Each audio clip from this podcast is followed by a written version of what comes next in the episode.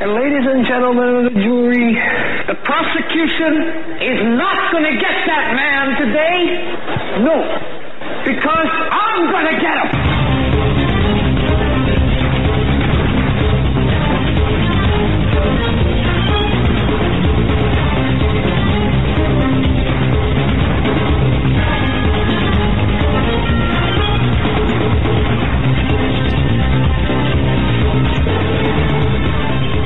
Welcome to this episode of the Hagmann and Hagmann Report, coming to you live from our radio and television studios here in beautiful Northwest Pennsylvania. Man, I'll tell you, it's uh, what a day, what a night! It, everything blends together, folks. Um, we did cover, or we were present and accounted for uh, at 3 a.m. and then 4 a.m. for the WikiLeaks um, non-announcement. I'm sure everyone's heard by now. Um, did you ever feel punked?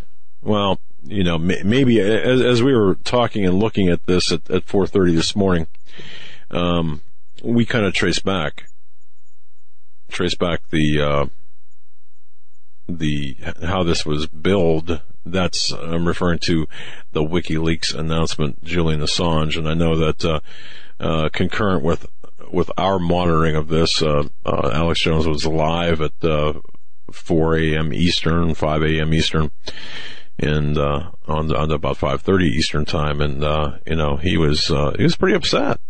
He was pretty upset. But but as we trace back the the um, promotion of this of the Julian Assange press conference, WikiLeaks you know, we came to the conclusion that it was the media who hyped the announcement. I don't think Assange said anything was going to be devastatingly dropped during that press conference. I could be wrong, but that was my take on it. And, uh, you know, after, after several hours of, of analysis with the WikiLeaks, you get kind of, um, your eyes start to glaze over, your ears start to hear things. You know, it's just it's just one of those things where, my goodness, it uh, you know who knows. However, uh, WikiLeaks came came out uh, at four o'clock this morning. Five, uh, it was supposed to be three, but it's actually four, and uh, celebrated their tenth anniversary. That's about uh, what it was no major announcements other than the, the fact that they would keep uh, the document flow going through the end of the year. And, and that's the long and short of it. So we didn't have anything to report. Why bother you with no news, right? That's kind of how we feel. But welcome to this episode of the Hagmann and Hagmann Report. I'm Doug Hagmann, senior host of the Hagmann Hagmann Report, my son, fellow investigator uh, researcher Joe Hagmann together something I like to call America's premier father-son investigative reporting team right here on the Global Star Radio Network. That's the place to be. The Global Star Radio Network is the place to be for your news information. And uh, we're also simulcast, of course, on Blog Talk Radio, BTR, as well as YouTube Live. That's where you're watching us right now, YouTube Live. And I want to thank each and every one of you for your belief and your trust in us as we walk through this minefield of current events together. And it is a minefield. We're watching a number of things um, before we get into the um, the, uh, the, the the program itself.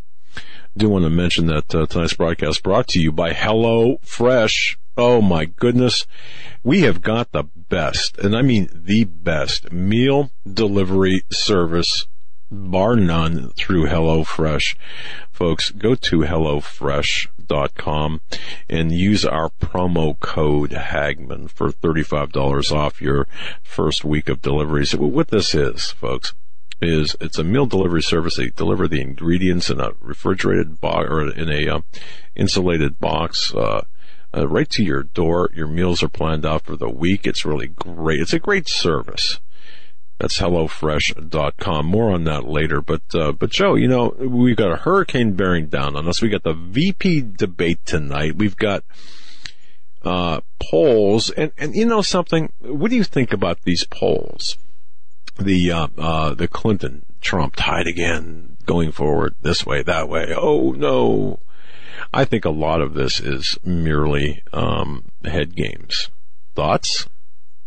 Impressions? No, I would um, absolutely. I would agree, uh, especially with the polls. There's no way that so many Americans, you know, have changed their mind over the last month, month and a half. Mm-hmm.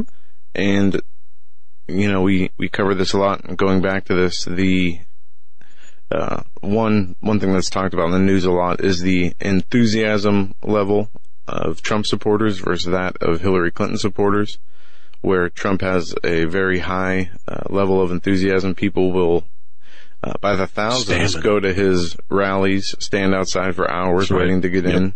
While you can't even have Hillary Clinton fill high school gymnasiums to capacity for her rallies uh, that she's able to, um, you know, hobble Yeah. out to, and you have uh, what we see in the media, just this huge media um, bias and spin against Donald Trump and the protection of Hillary Clinton, which again is continuing. There's been some updates today. Um, Obama's Department of Justice has dropped charges against the alleged provider of Libyan weapons, an arms dealer that had threatened to expose Hillary Clinton, uh, who armed anti-Gaddafi rebels at her demand, has been That's nice. has had his charges dismissed by the Obama administration um, because of what embarrassing information could have come and been cast on Hillary Clinton. Uh, it, it's just, um, you know, this whole and trying to pay attention to each and every uh, you know story that is going on pertaining to the election. It just gets more and more ridiculous. You know, you see this. Uh, we talked about this yesterday. The tax situation the information that was released about Donald Trump's taxes. Yeah. Uh, all these, you know, news and media outlets are reporting it as if he did something illegal, when in fact, um, all of what he did was, you know, legal.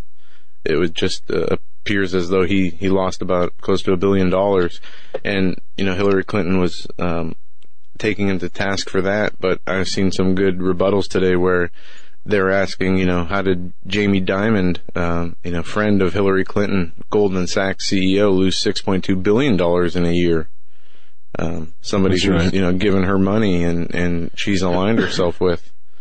Um, Well, taking it back to her comments, but the polls, Yeah, the the polls. Uh, uh, uh, Let me just say this: after this, uh, whatever this was this morning, I, left. Uh, of course, I got to the studio with with Lady the studio dog, who was really kind of irritated that you know looked at me like, "Wait, what, really? Get, gotta, gotta gotta gotta go to work?"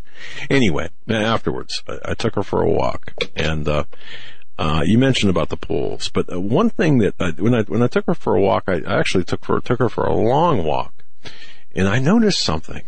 It- w- in our now, I've lived in the same area for 20 years. All right, so upon leaving, going home, and and uh, walking through the neighborhood, houses that I've never seen ever, ever, ever express any political anything political with a sign.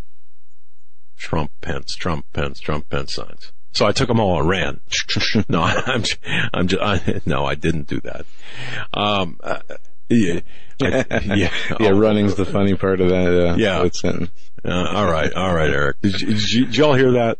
You, you, I said, yeah, I t- you know, I, I grabbed the uh, Trump Pence signs and ran, and then Eric said, "You mean you ran?" And then Joe, of course, said, "Yeah, running is the fun, funny part of that." Well, yeah, which which is true, of course. Um, no, I, it's true that I would run if I'm running. eh, Believe me, something really bad is happening from what I'm running from because I don't run. All right. I, I choose not to. See, it's not that I don't. I just choose not to. You get to a certain age, you just decide, nah, I, I ain't running. If I have to run, then something, like I said, something really bad's happening. And, and the way I look at it too is if you and I are in a situation, I just have to outrun you. Okay. And, um, yeah, Mr. Legs over there, he's got legs like, you know, sticks, like he's a, he's a, what are those, not grasshoppers, but you know, anyway.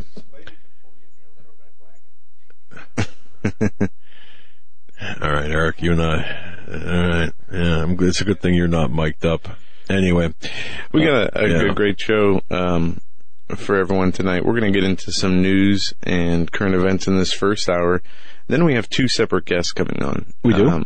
we have Dr. Michael Spaulding, who will be coming on in hour number two.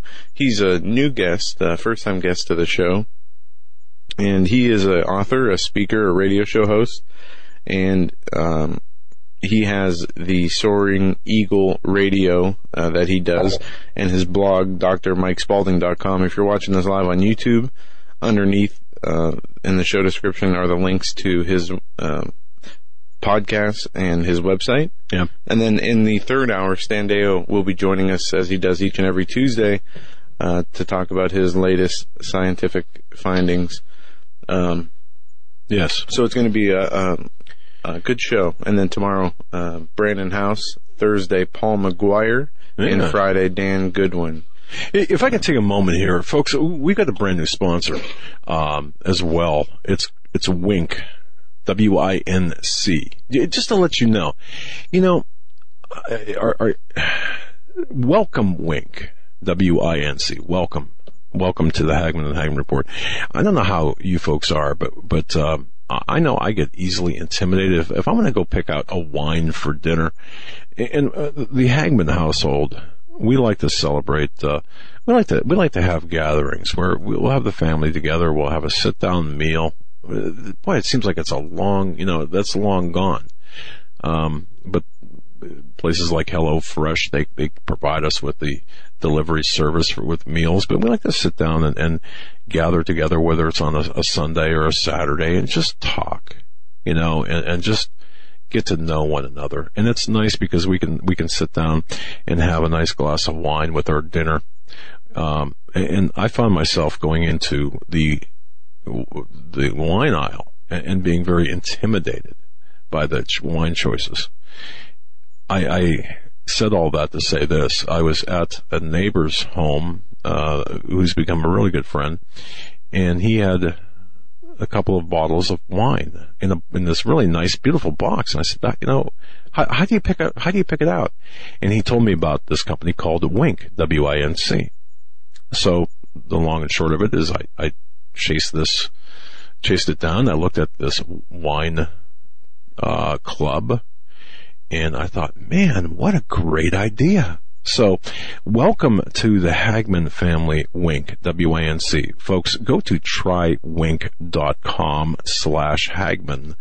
That's trywinc.com slash Hagmann for $20 off right now of your uh, first purchase. Now, uh, again, uh, celebrating a dinner, talking with one another, that's kind of gone by the wayside. But we gather together again here at the Hagmann household, and that involves our extended family of Eric the tech, my daughter Jackie. We sit, we, you know, we sit together, we break bread and have a nice glass of wine. Well, now through trywinc.com, you can have the same ability, and and how great is that? So trywinc.com slash Hagmann want to welcome you to the Hagmann and Hagmann family. What a great company. That's trywinc.com. Dot com that's W-I-N-C. Trywinc.com slash Hagmann. So welcome to the Hagmann and the Hagmann family. But yes, Joe, you know, we're talking, you know, um, and this is something we do talk about over dinners. We, we talk about the news. We talk about current events. We talk about, uh, things that are affecting us. And it seems like there's, does it seem to you, and, and Eric, you can chime in too if you're, if you want to, but, and folks, does it seem to you like we are kind of at the fourth quarter of things? I mean, We're definitely in the fourth quarter of this 2016 election cycle, thankfully. Um, you- I mean, it, th- th- does it feel, you know, there are concerns with the it's got a um, different feel to it though, doesn't it? To- global economy, and you're not the first person that said any that said. I've heard other people talk about that, even just today. Um, from the instability with foreign relations with Russia and China, Yeah. the economic instability we see globally. Uh, there's an actual new report out today, folks. You can go to hagmannreport.com and read about the um, backlash to world economic order, clouds outlook at IMF, and they talk how the global economic growth has been grinding to a halt. Um, that's going to be the topic at the 2016 annual IMF and World Bank group meeting. and they're saying despite you know lots of central bank intervention, global growth is um, is very dismal and almost non-existent, and they are uh, looking for uh, ways to change policies inside these central banks to uh, increase and turn around the global economy to increase growth. Hmm. But you know, Wow. unemployment's at five percent, and you know Sure. we've seen you know this is six years in a row we've seen uh, Obama you know increase the value of the economy and jobs and all the uh, rainbows and roses um, that we hear from the talking heads about the economy. You wouldn't see or think that it's as, in as bad a state as it is, and it's not just here in the U.S. It's also internationally. Uh, Deutsche Bank has had serious concerns as of late. Um, and we're going to be uh, talking with a few economists in the uh, next upcoming uh, next Tuesday, I believe, and Right. and we're waiting to uh, set a date for another gentleman who's going to be coming on to talk about this. But yeah, there's a lot going on, and um, you know, some there is something strange that I saw that's out of the usual. Um, the earthquake warnings, and this is something I want to talk to Stan about. If you live in Southern California, you Yes. might have received earthquake, unusual earthquake warnings. Unusual earthquake warnings prompt action anxiety in Southern California. We got a lot of emails on that. San Bernardino actually shut down their city hall. And uh, the LA Times is reporting that Southern California learns to live with the risk of earthquakes, but over the last week, anxieties have been particularly heightened, and the natural denial that is part of living in an earthquake country was harder to pull off. A swarm of seismic activity uh, in the Salton Sea that began a week ago prompted scientists to say that there is an elevated risk for a big San Andreas Fault earthquake by Tuesday. That risk had lessened, they said, but um, they sent out a mass alert, you know, telling people to be uh, prepared for, you know, possibly a 7.0 earthquake in the San Andreas fault line region. But, but you know, I remember, and folks, do you remember if you're my age, um, early 70s, late 60s, oh, you know, the, the tabloids, California is going to have the big one that's going to fall in the ocean. And, and I remember my mom talking about this, uh, you know, even when I was just young, uh, in, the 60s, uh, talking about, oh, the big one's coming. And California being, uh, being the, um, at the epicenter. But but now it it it seems like uh, what you said. My goodness, closing the uh, government buildings. All right, I don't know. So it's yeah. Stan's gonna we're, we're gonna talk to Stan about Yeah. this and Gu- Guccifer. Did you and folks? I don't know how many people saw this, but Some people are saying this is a hoax. you know, yeah, I've read, you know, the, he hacked apparently the Clinton Foundation. right. And uh, if it is not a hoax, it is very telling, as there are a file. There's a file there, pay to play. There's also Yep, information about the TARP bailouts and where the money went. Uh, I don't know if you saw that. Yep. Yep. Um, What what we've done, j- just so people know, and and I don't believe this to be a hoax, but but just so people understand how we operate here, and this is for your support, who's who, that we're able to do this. We've gone in and downloaded all of the everything that's been offered under the Guccifer 2.0 hack, whether they're zip files or just database files or Excel files. We we have them stored on um, on uh, uh, hard drives. Okay, so uh, at least we have them captured. They're offline and captured, and, and we're adding to that as as as much as we can. But we are going through. In fact, uh, my daughter Jackie is going to be going through a lot of this data this week uh, to see what. I mean, to pour through this data and, and to to assess where you know what's going on. But I mean, some of the big names here, um, the amount of TARP funds, as you mentioned, Barney Frank, Bank of America, uh, Goldman Sachs, J.P. Morgan, Merrill Lynch. My goodness, it just goes on and on and on. The master spreadsheet of PAC contributions. If if this is for real, and I believe it to be for real, what do you say about this? I mean, what, Joe? You mean the contributions from the banks who received the TARP money that they made to Yes. the Democratic I mean, Um, uh, this- parties? if it's real, I mean, which uh, I don't uh, see any reason why it's not real uh, as of yet. But the follow the money indeed. I mean, as you and I, as we, as we were investigators, that was the thing. You know, when, whenever we reached an impasse with a case, um, or even before that, it was always follow the money. We had to follow the money because money is like the big motivator. And, um, and a, lot of people just as an, just kind of as an aside, it's funny to me. I look at people who the, the more broke you are, a person is, not you, but a person, the, the more broke a person is, the more that person thinks about money. And I understand that. I understand that mindset because uh, the stress is not being able to pay your mortgage on time or, or your rent on time. Stress is being, you know, being faced with all sorts of bills. Um, so sometimes people do things. Now this is not the stress do things uh, illegal, but this is not the stress of uh, of not being able to pay your bills. What I'm looking at here is greed. Man, you're talking of billions of dollars, you know, per bank. Um, and Russia Today has an article on this. Hacked Clinton Foundation files show pay to play yep. and bank ties. Documents reportedly hacked from the Clinton Foundation servers have identified major Democratic donors and troubling ties between TARP aid given to banks and their political contribution. One folder is outright labeled pay to play. exactly. Guccifer 2.0, who claimed responsibility for previous breaches of the DNC and the uh, congressional Democrats, published documents on Tuesday afternoon ahead of the vice presidential debates.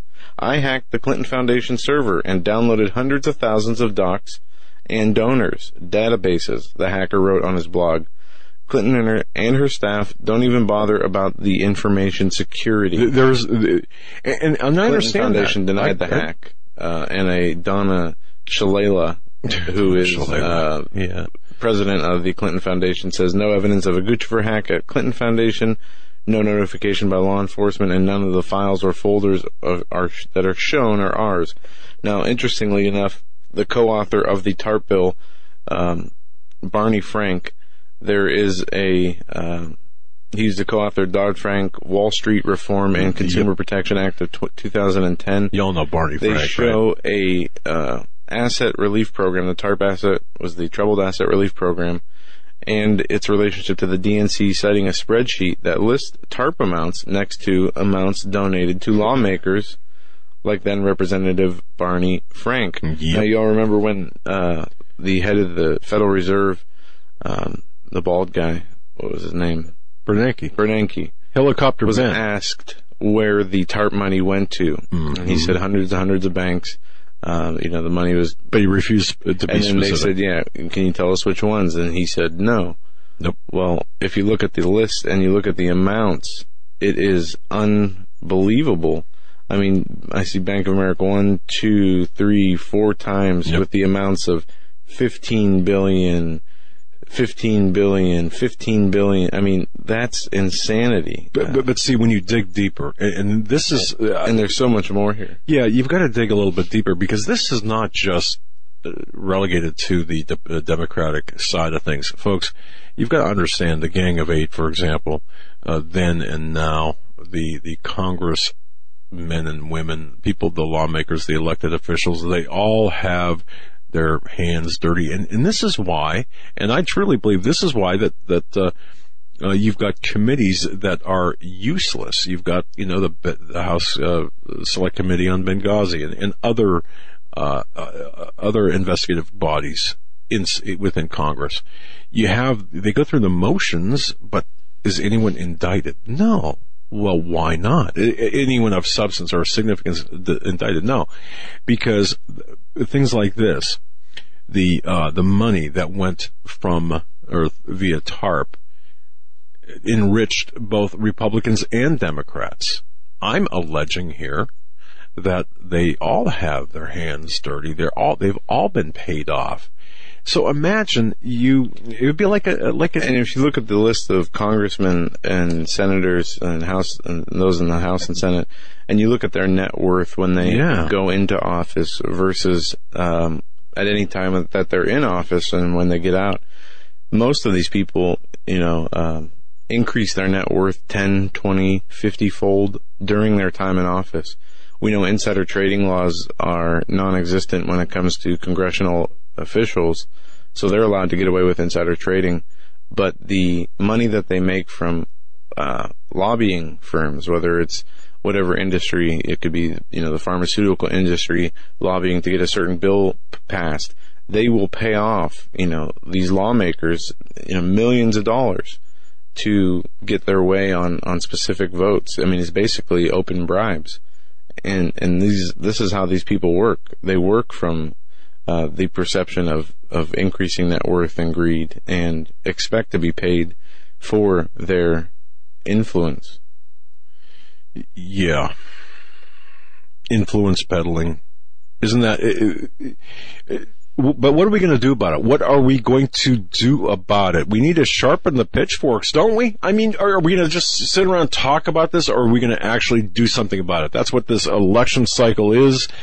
But it's going to be more than that. It's got to be more than that. We've got to go out and not only inform our neighbors, family, and friends, but we've got to inspire them to act.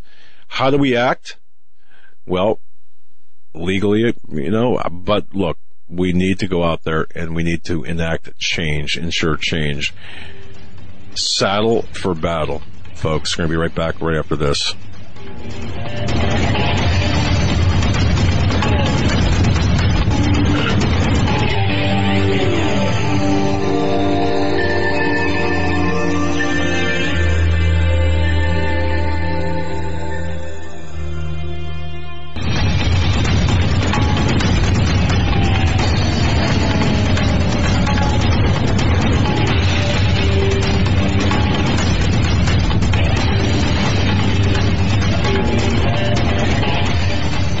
Hagmann and Hagmann report right here. Folks, we've got uh, two websites, hagmannreport.com. Uh, You know, after the, after the, the 4 a.m. Uh, press conference that uh, we we were looking at, I, I went to the website and it was messed up. So JD took care of that. Thank you. And, and Simon from Nitro House, God bless you both.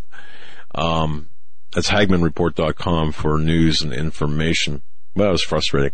You know, uh, who do you, who do you, who do you complain to at, at 5 a.m.? Uh, well, I got JD out of bed. Actually, he wasn't in bed, but I got him on the phone. Anyway, uh, HagmannReport.com. That's our website. And for show is, uh, for the, for the show is Hagmann and Hagmann.com. Two different websites. And of course, uh, social networking, uh, Facebook, Hagmann Report, and also Twitter at Hagmann Report. Folks, I mentioned earlier, you know, having dinner, especially, especially in these times that in which we live, having dinner together, family dinner.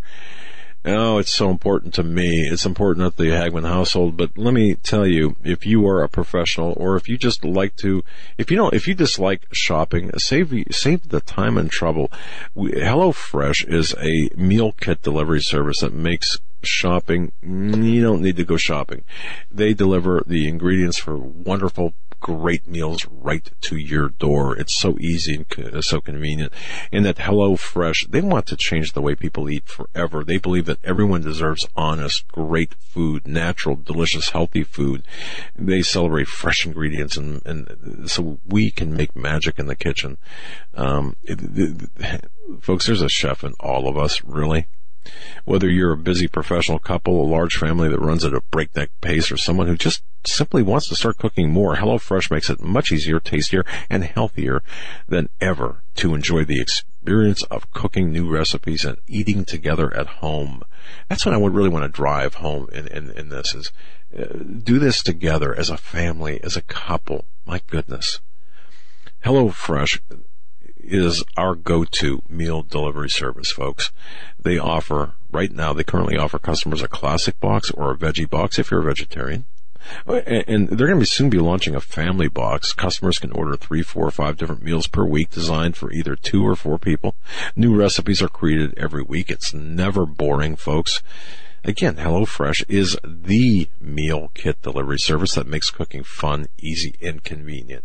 And each week, HelloFresh creates new delicious recipes with step-by-step instructions designed to take around, oh, a half hour for everyone from novices to seasoned home cook, uh, home cooks who are short on time.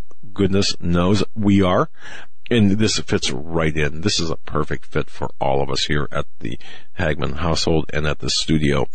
In fact, they even employ a full-time registered dietitian on staff who reviews each recipe to ensure it's nutritionally balanced.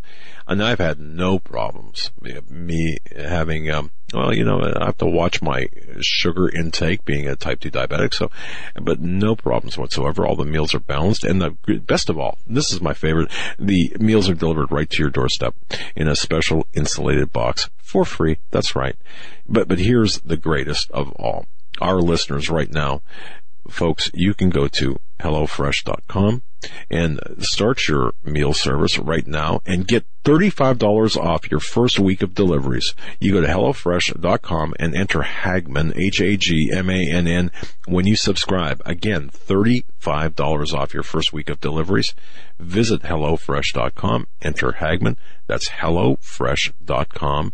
Enter the promo code Hagmann for $35 off. Let me, let me just tell you, it's a great service at an even better price. Quality ingredients, great time, and, and you're going to thank us for that family time. It's fun to cook.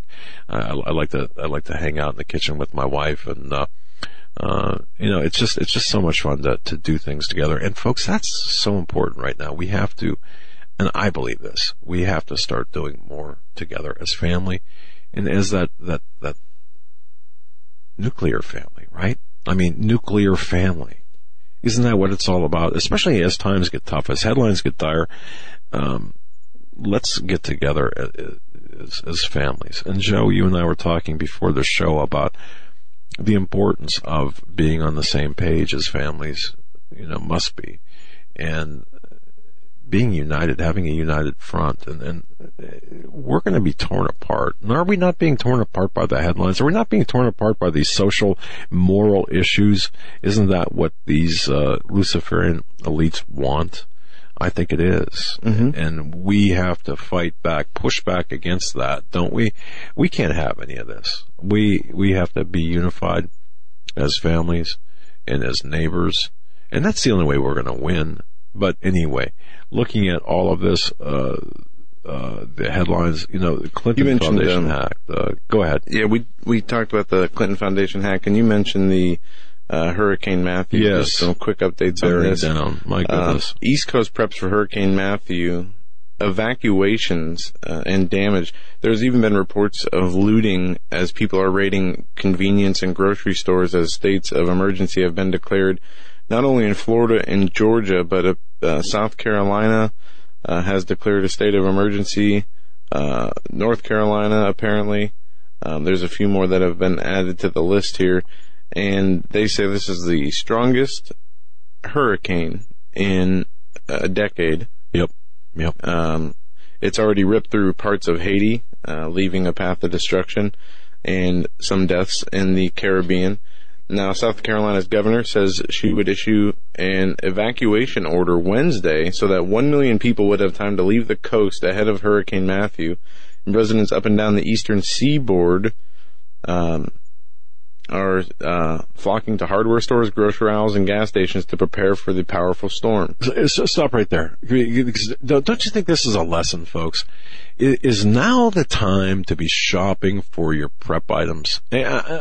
Uh, see, when the this, storm is, is approaching yeah. and things are, are going to get bad, you're facing potential evacuation orders. My goodness! And oh, instead of you know boarding up your windows and and trying to keep, you know, uh, prep, make preparations to keep floodwaters out. You're busy running around trying to get basic yep. items that you would and, and, just need to survive. This is, and I'm not, I'm not selling anything here. I'm not promoting anything. I'm just, uh, aside from the idea of, of, being prepared, when we talk about preparations, and this is why I, uh, my mind, sometimes my brain wants to just explode when I hear people saying, well, uh, you know, you're just, uh, you, you're just, you're just, it's all fear. You're just trying to sell food. You're trying to sell survival equipment. Uh, wait a minute. Look, we've got a hurricane bearing down on our butts uh, in southern Florida and in Florida and South Carolina, the East Coast. My goodness, we we need to prepare, and and my and I would pray that our listeners in, in Florida and South Carolina and, and anywhere in the path of the storm have have prepared for this, so they can not be caught up in the store runs, not be out there in you know where everyone else is, and uh, and I feel very strongly about this. Those individuals out there who write and who can, uh, or on the mic behind the microphones, who condemn those of us who urge preparations. I'm sorry, but but to me, uh, you are nothing but contemptible people. How dare you? How dare you? That to, to me, that that's the worst of the worst these people, for example, I mean, I hope and I pray that these people have uh, our listeners. I know our listeners have have prepared, but but for it's people like yourselves who are out there criticizing under the banner of Christianity, under the banner of hey, I don't sell fear porn. In my view, in my personal opinion, the blood, if any, is spilled from this or other disasters is on your hands. So how dare you? That's just my two cents for what it's worth. Maybe it's only worth two cents. Hmm. Uh, go ahead. Trying to get my my browser but, back up. but yes, we we have to watch that. Um, but, but the, the, Clinton Foundation, and I, and I contend this. I just want to go back to this because I I do contend that the Clinton Foundation, the nucleus that represents the Clinton Foundation, to me, it, everything around that Clinton Foundation is, in my personal opinion, is criminal in nature. The money coming in, the money going out, the money staying where it is, the pay to play aspects. And I think once we get into that, not only are we going to show the criminality of the Clinton cabal, but the criminality of others associated at its periphery, as well as the benefactors, both elected officials and uh, others, private individuals who are who, who are the recipients of money. And of course, pay to play means it's a quid pro quo with the Clintons and she she used, in my view anyway, she used her position as Secretary of State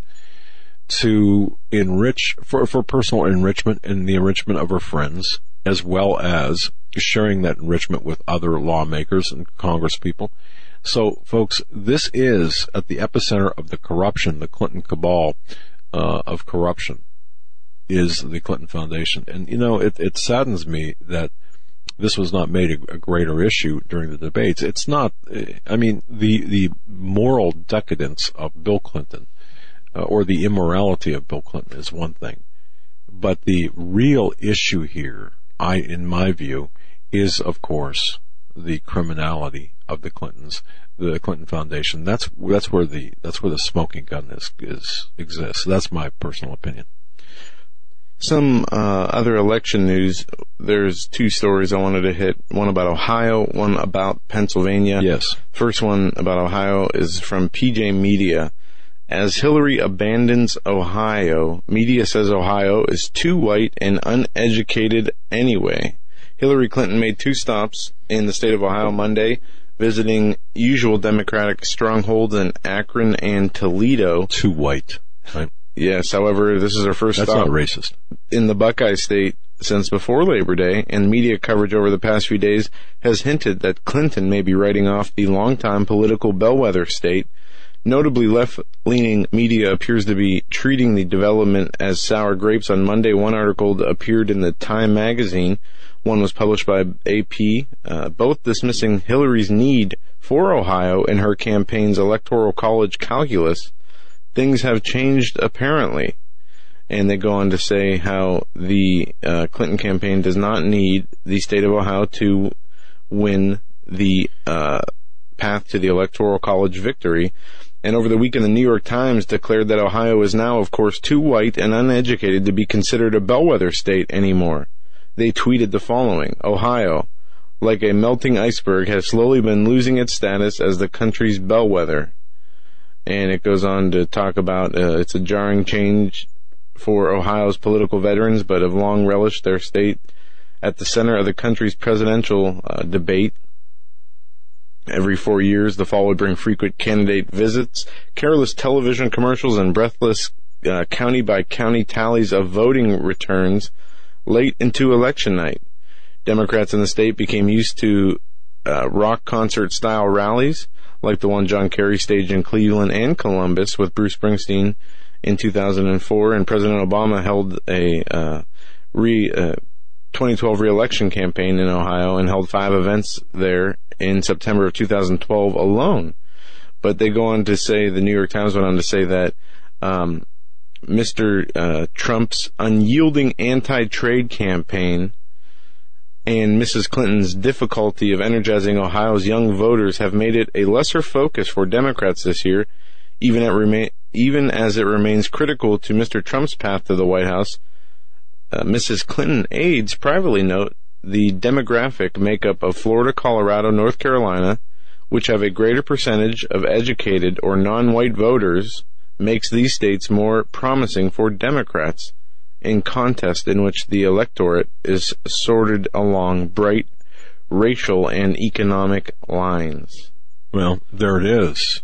And then, in, in terms of, uh, but that's, but that whole, see, this what's at the core of this it's it's it's it's racism mm-hmm. but it's not white racism it's racism period and it's racism and accusations of racism against the Caucasians against American white Americans by the blacks, but by the other than whites. I, I don't know how else to put this.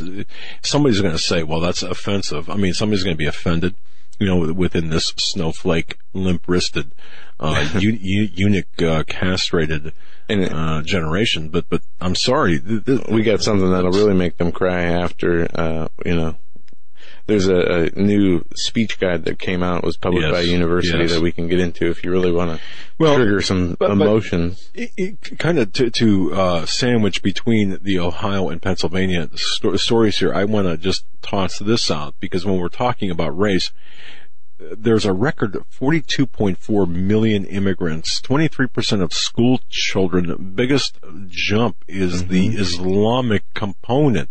You know, if you take a look at the statistics from just right before 2001, you, we'll say in the year 2000, and, and you look at the the um, um, the immigrants in, in the United States, and you look at what the immigrants are today. Well, guess what? We're losing on the numbers. When I say losing, we have the biggest, the largest increase of Islamic infiltration. That word, in this case, meaning to infiltrate, um, infusion into our, our school systems and, and into our society than ever before. You're looking at 42.4 million immigrants in this country, 23% of school children, uh, representing a jump uh, of Muslims in, in our in our school system. Think about that in connection with the demographics, as Joe spoke about in Ohio, and uh, you know Ohio's too white. Well, what does that even mean? Ohio's too white. The Midwest is too white. Come on. Um, that that by itself is racist.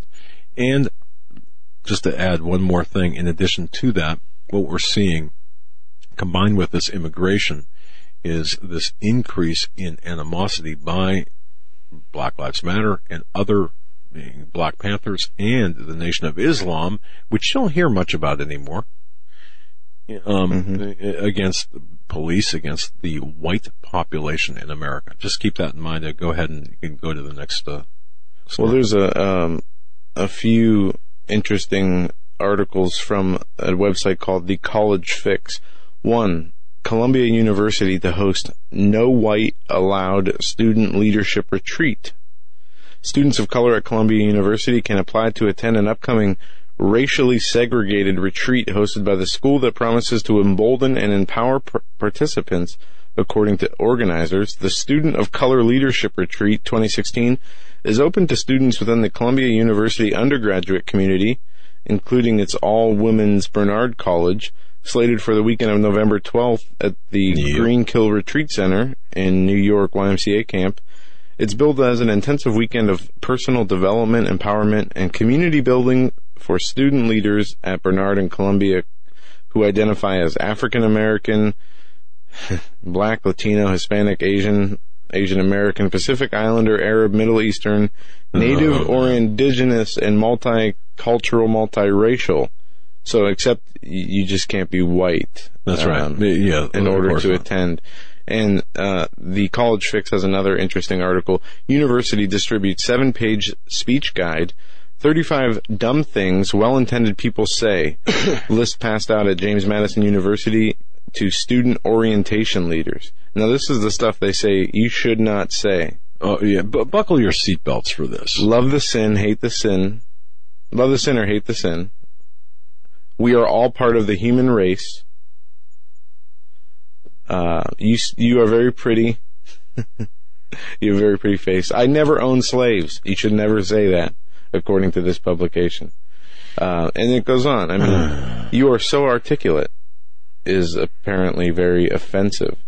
Um, well, this is this just shows you the, the level of when white men say we are the oh, ones being discriminated discriminated against now. This is on the list of 35 things you should never say. Yeah, uh, and it yeah, go, I mean, it's ridiculous. The same thing it's has ridiculous. happened to me too. That's on the list. And what this is, uh, just to clarify, um, they go on to, uh, this is from Dr.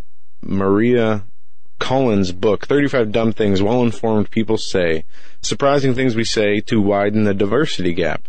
The list also classifies some uh, compliments and encouraging words such as calling someone cute or saying "I know exactly how you feel" as a no-no.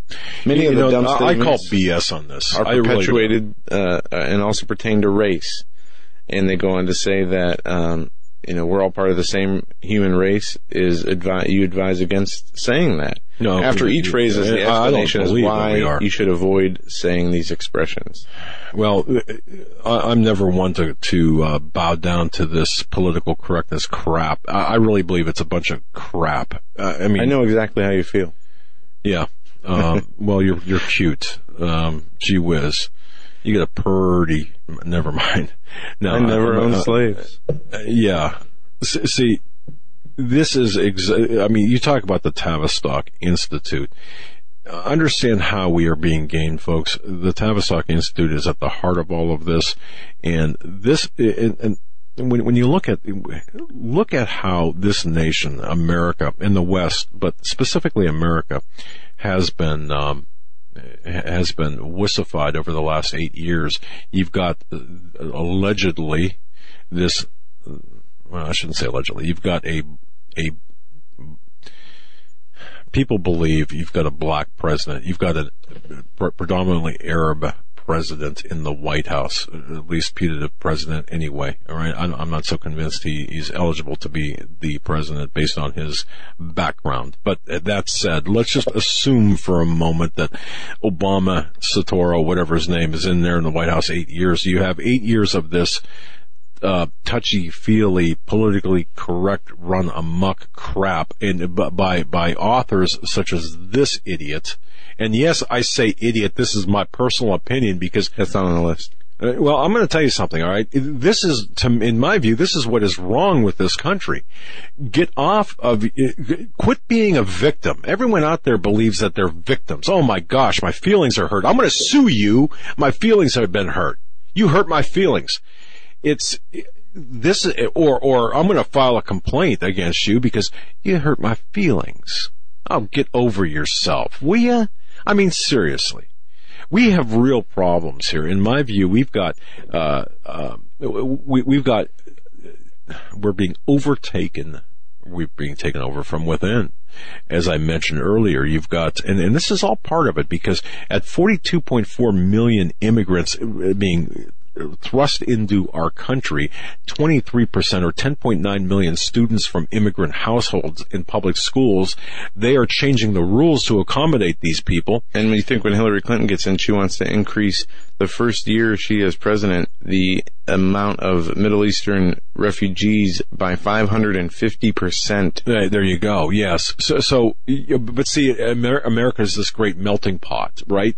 No, you know, it's not. Well, what's happening here is the peas don't touch the mashed potatoes. Now, boy, where'd that come from? No, see, see, you've, you've Yeah, right. I mean, you can't you, see uh, the assimilation is non-existent. Before you've had you had the Europeans come over into this country, and sure, you've had like little Italy, little Poland, little Germany. But that was all white people, you know. Oh yeah, of course. but now you've got you've got to have brown-skinned people, and, and see what you don't understand is now. what people are. Um, you know, well, you just made the point about the European immigration you know, back through the history of America, when you had Italians come over or, um, you know, Scottish people come over, Ireland, uh, people from Ireland come over, they all faced, you know, different forms of discrimination. Of course they did. And even though they were white like their fellow, you know, European ancestors, they were, they differentiated, you know, between nations, uh, from, from Italy to Ireland to British to, I mean, each group went yes. through their own, um, you know, issues. Yes. But, you know, now people, as you just said, the way that they're trying to reclassify, uh, race, you know, it's, it's, uh, no longer, you know, you can't be Italian American or, uh, an Irish American. You're just a white American. Um, and now they're they're continuing to. I mean, they're going back to before the civil rights movement and what the civil rights movement accomplished with segregation, from, I mean, we've seen stories about, uh, separate housing for universities, uh, based on, uh, racial lines. And you talk about, you know, this new world order of inclusiveness that they're, they're growing and, you know, the Black Lives Matter movement, um, you know, the, the racial tensions and problems that we see in this country are created directly from so many of the democratic policies. And, you know, you go back in history, and I guess it, it's it has some importance. But the when you look at the parties, the two parties, Republican versus Democrats, uh, historically, the Democrats were the ones behind the, the KKK. They were the ones that owned and wanted to keep slaves, and people hit on these points all the time. And it wasn't not the Republicans, and I don't know when the Republicans became the labeled racist um, by nature, mm. but it's never been like that historically. So we, you know, I, I the narrative history has been changed, and the narrative of history has been changed. Something made me think of this. Um, the, the Trump specifically. I just want to throw this out there. In um, uh, t- today's great American hotel owner, they're more likely to be named Patel, P-A-T-E-L. Have you noticed this, folks? It's not Trump. No, no, no, it's Patel.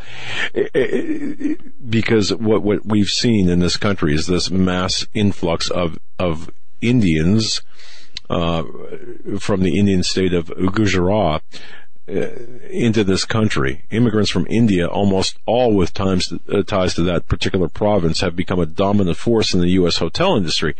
This was by design. The reason I bring this up is because of this. Um, well, we're talking about race, we're talking about immigration, we're talking about a number of different things, but it's um, it, it's interesting how we can trace back the immigration roots and how people play certain roles. Folks, we're going to be right back with our guest, Mike Spaulding, right after this.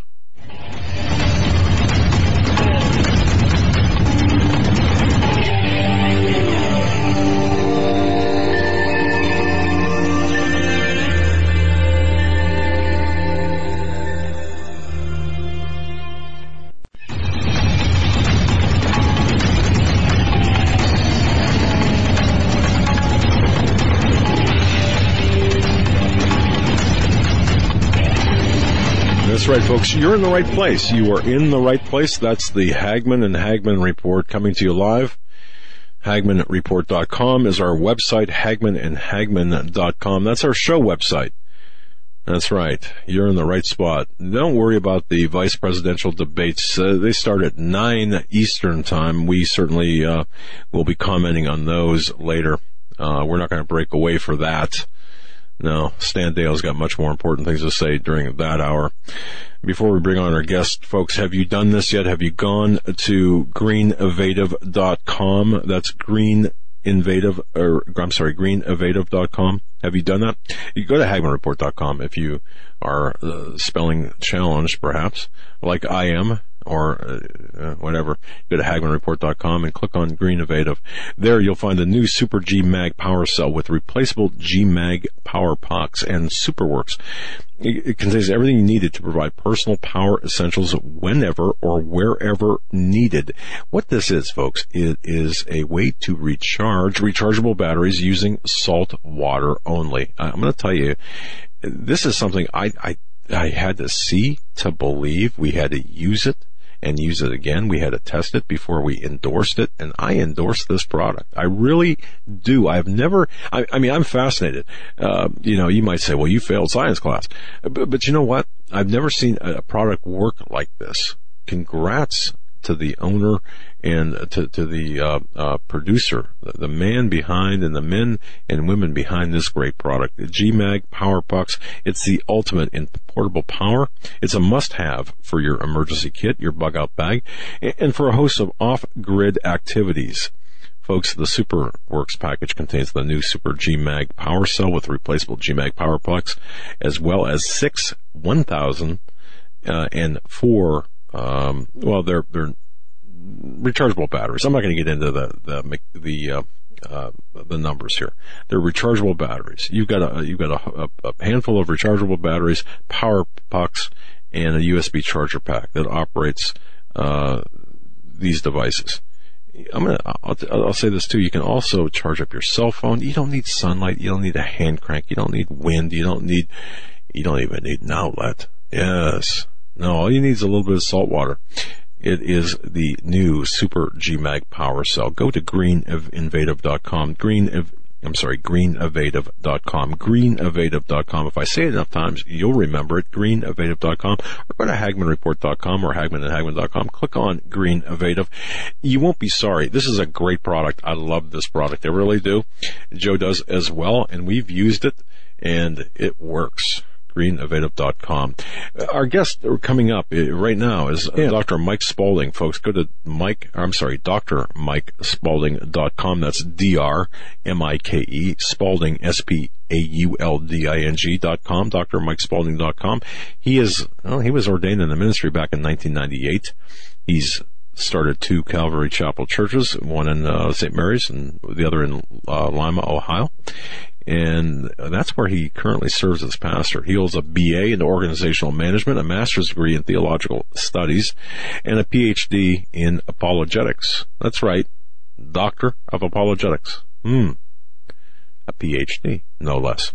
He's the author of numerous articles, including Leadership and Organizational Vision, Servant Leadership, the Ministry of Teaching, a brief look at Romans 13. Uh huh, uh huh. Dr. Spaulding. Got it. Paging Dr. Spaulding. Paging Romans 13. Let's look at it. Joe, he's a it's he's a great guy. He really is, and I'm, yeah, we're proud to have him. Chance to talk with him today, and uh, uh, we had a, a, great talk. And uh, Mr. Spaulding, it's great to have you on the Hagmann and Hagmann Report. This is your first time on, and we want to welcome you to the show and, and thank you for coming on. Joe and Doug, it's my pleasure and honor to be on with you tonight. Thank you for the invitation.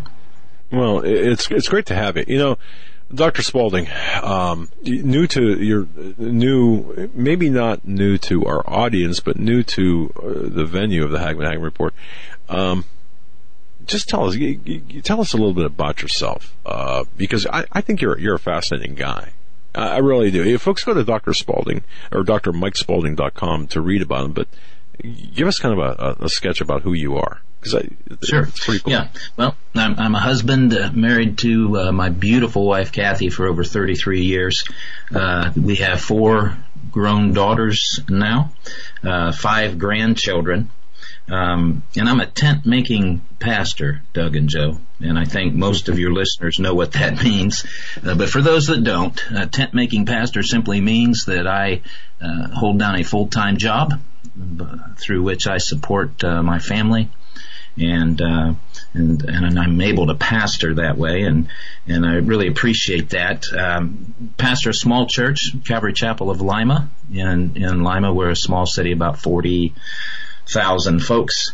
Uh, but I also host uh, Soaring Eagle Radio, and um, that program, Doug and Joe, really started uh, as a result of me wanting to push down information into the local uh, church that they're not getting uh, from their pastors, from their teachers and ministry leaders. Uh, there was a, a, huge gap, and, and I'm going to touch on this uh, hopefully uh, during our conversation tonight. There's a huge gap in the information. Uh, people in the pews are, quite frankly, confused about what's going on in our nation today. And so I, I took that as a mandate to start this program. I interview a lot of different people, different backgrounds. Uh, of course, because my training and education is in apologetics, uh, I interview a lot of folks like that: Todd Friel, Frank uh, Turek, uh, J. Warner Wallace, Sean McDowell, Nancy Pearcey, uh, Catherine Austin Fitts, folks like that. But, but I also robber. get off. The, yeah, well, that helps people to understand what kind of stuff I'm I'm interested in and want exactly. to get in their hands. And um, but coming up on on the program, just this month, October is a is a packed month for me. I'll have Greg Jackson on. Uh, next Monday, uh, Coach Dave is going to be on. John Robertson's on. Doug Woodward's on. Jim Marrs is coming on uh, later this month. So, uh, SoaringEagleRadio.org is is the radio show. Um, the Transforming Word is my uh, teaching ministry. Uh, that's available as a podcast, and that's uh, uh, the transformingword.com com. DrMikeSpaulding.com is my blog. So I, I maintain three different platforms and, and push out uh, teaching and information uh, uh, through those. And, and I would like to mention too, Doug and Joe, and I know that you're familiar with, with this effort, but uh, here very soon, hopefully before the end of the year, I'll be involved in a, a new ministry launch uh, that we have entitled On the Objective. And there is a website available for that now on theobjective.org.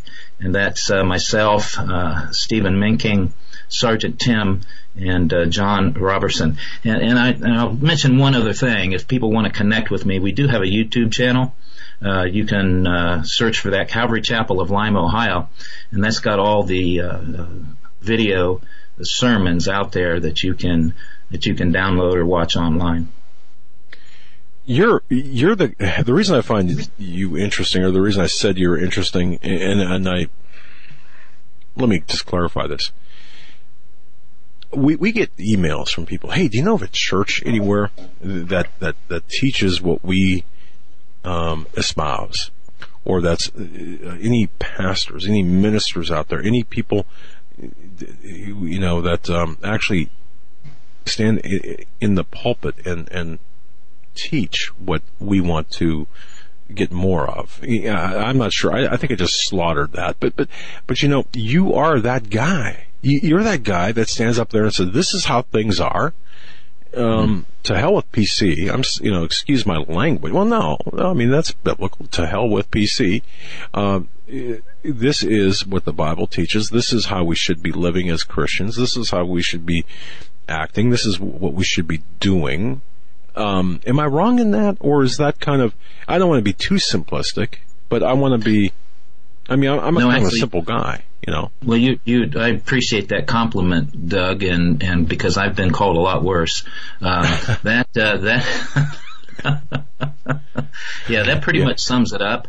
Um, we call it's a, a Calvary Chapel of Lima, a no spend zone. Um, it's it's a no PC zone. Uh, don't bring that silliness in here. Uh, we're going to uh, teach the scriptures and teach them for what they say. I borrowed a phrase uh, from a friend a long time ago, um, and and I told him I was going to steal it from him, and he said, "Use it all you want to," and and it is this: it is not my job as a shepherd, as a pastor, to protect you from your Bible. And what that means is uh, so many believers today want the word uh, sugar coated. They they want it in digestible uh, morsels.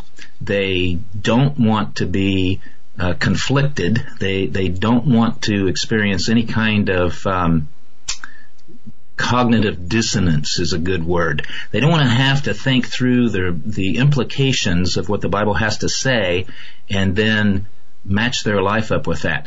Uh, they, they want to get the warm fuzzies when they leave, and uh, if you start talking real stuff from the scriptures, you are going to upset some folks. You just can't avoid that. But the folks that uh, come to Calvary Chapel Lima, they want that. They're they're what I call uh, part of the remnant. And uh, the remnant want the Word of God, and they want it undistilled. Just give it to me straight, and uh, and and they realize their responsibility then to obey uh, the Lord as He leads them by uh, the power and the indwelling uh, of the Holy Spirit. And we don't shy away either, Doug and Joe, from uh, teaching doctrinal things. Um, doctrine is good. It, uh, in, in, fact, doctrine divides the sheep from the goats. Uh, it's the goats that don't want to hear about doctrine. Uh, it's the goats that are always complaining about uh, doctrinal teaching. Uh, but it's doctrine that sets the course for the direction that we need to go uh, as a fellowship. And so we we teach the Bible book by book, chapter by chapter chapter, verse by verse, and that way you avoid any hobby horses that uh, shepherds and pastors like to camp out on, and you can't avoid those tough, tough passages of scripture that make people uncomfortable. And so you, you cover the, the entire counsel of God's word, and and uh, people want that today. Doug, they're they're looking yeah. for that. In fact, I I was going to share some experiences. Um, uh, this week as uh, as a way of introducing uh, myself and the things that uh, the Lord had laid on my heart to share with your your audience tonight, if that's okay. Please do.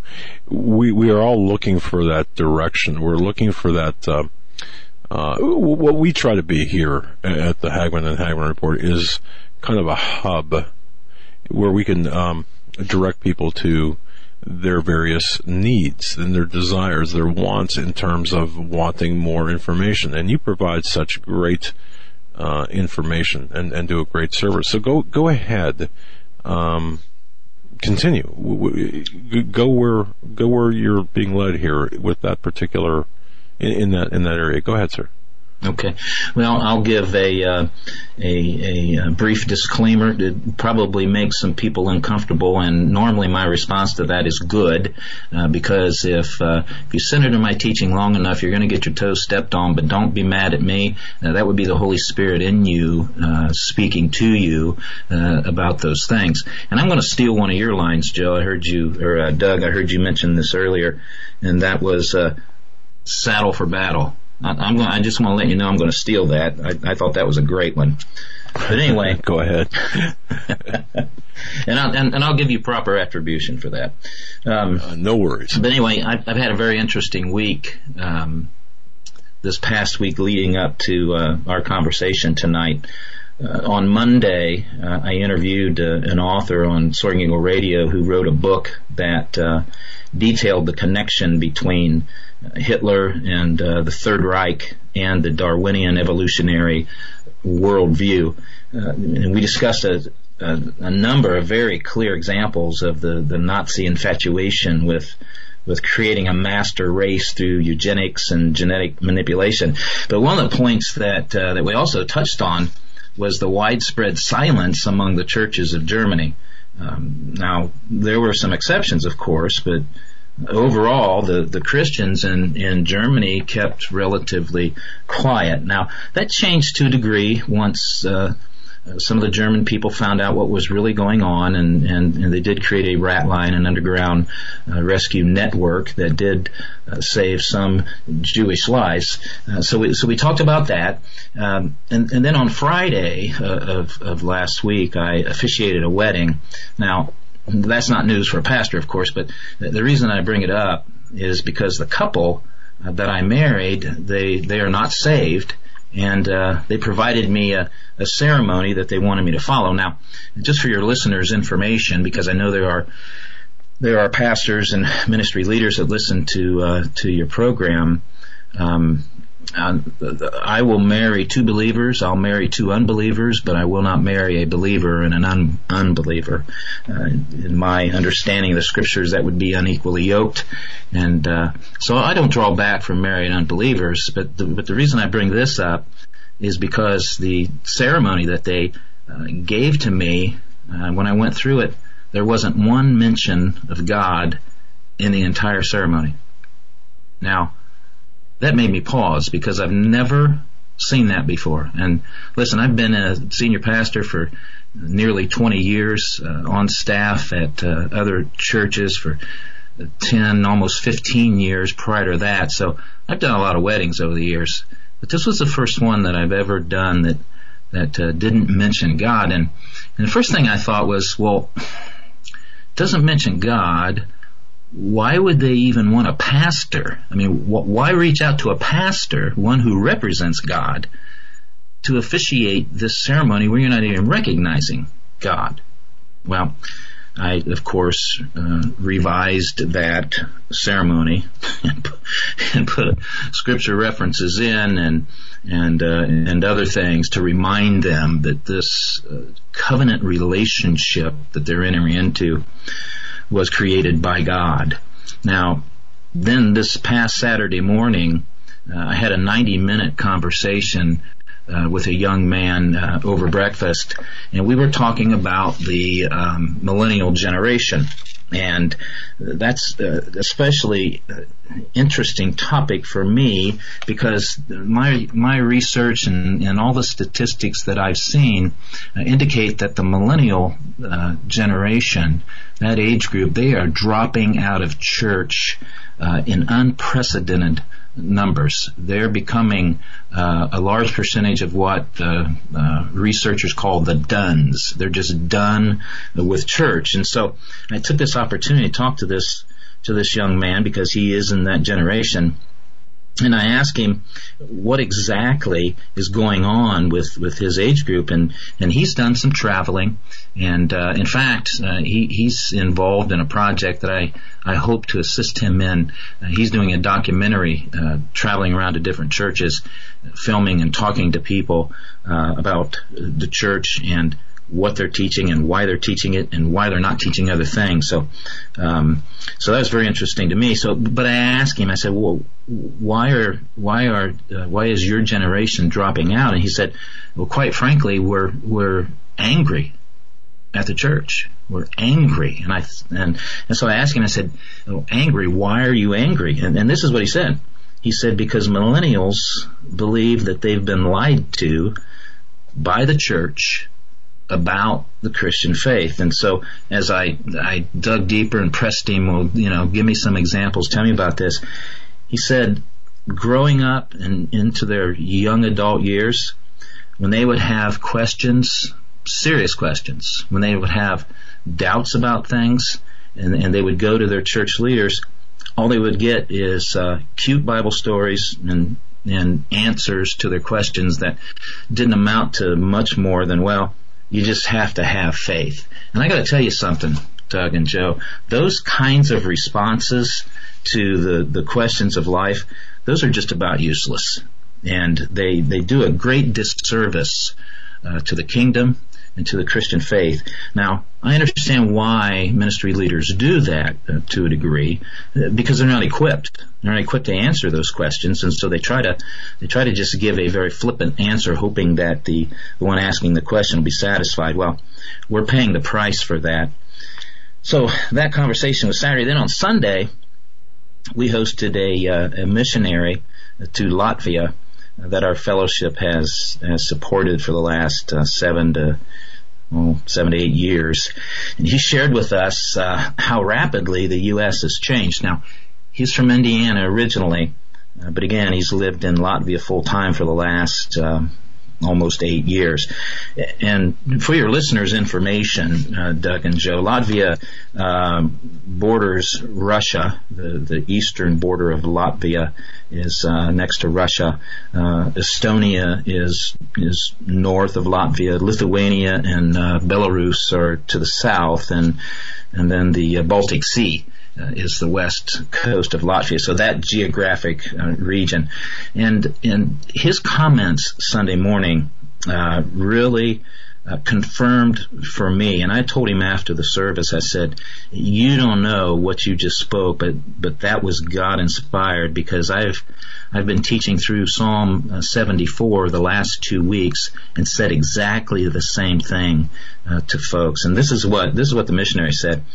He said that the the, the massive deception uh, that Americans are under is breathtaking. He said uh, that the media won't report anything truthfully over here. And you know, I've said that a hundred times. I've heard you guys say it uh, a hundred times. So that's that's not news to us. But the news is uh, that so many people are deceived and they don't even realize it. And he, and he made the point that uh, in Latvia, of all places, the former Soviet occupied territory, that the news is much more unfiltered and they hear uh, exactly what's going on uh, in the world stage. His biggest surprise, though, was in how subservient the church in America has has become, or how how um, callous the church in America has become to depravity, and he chalked that up to pastors and and Christians uh, quite simply being afraid to uh, offend people. And I got to tell you something that that hit the spot, and uh, we know that that's true.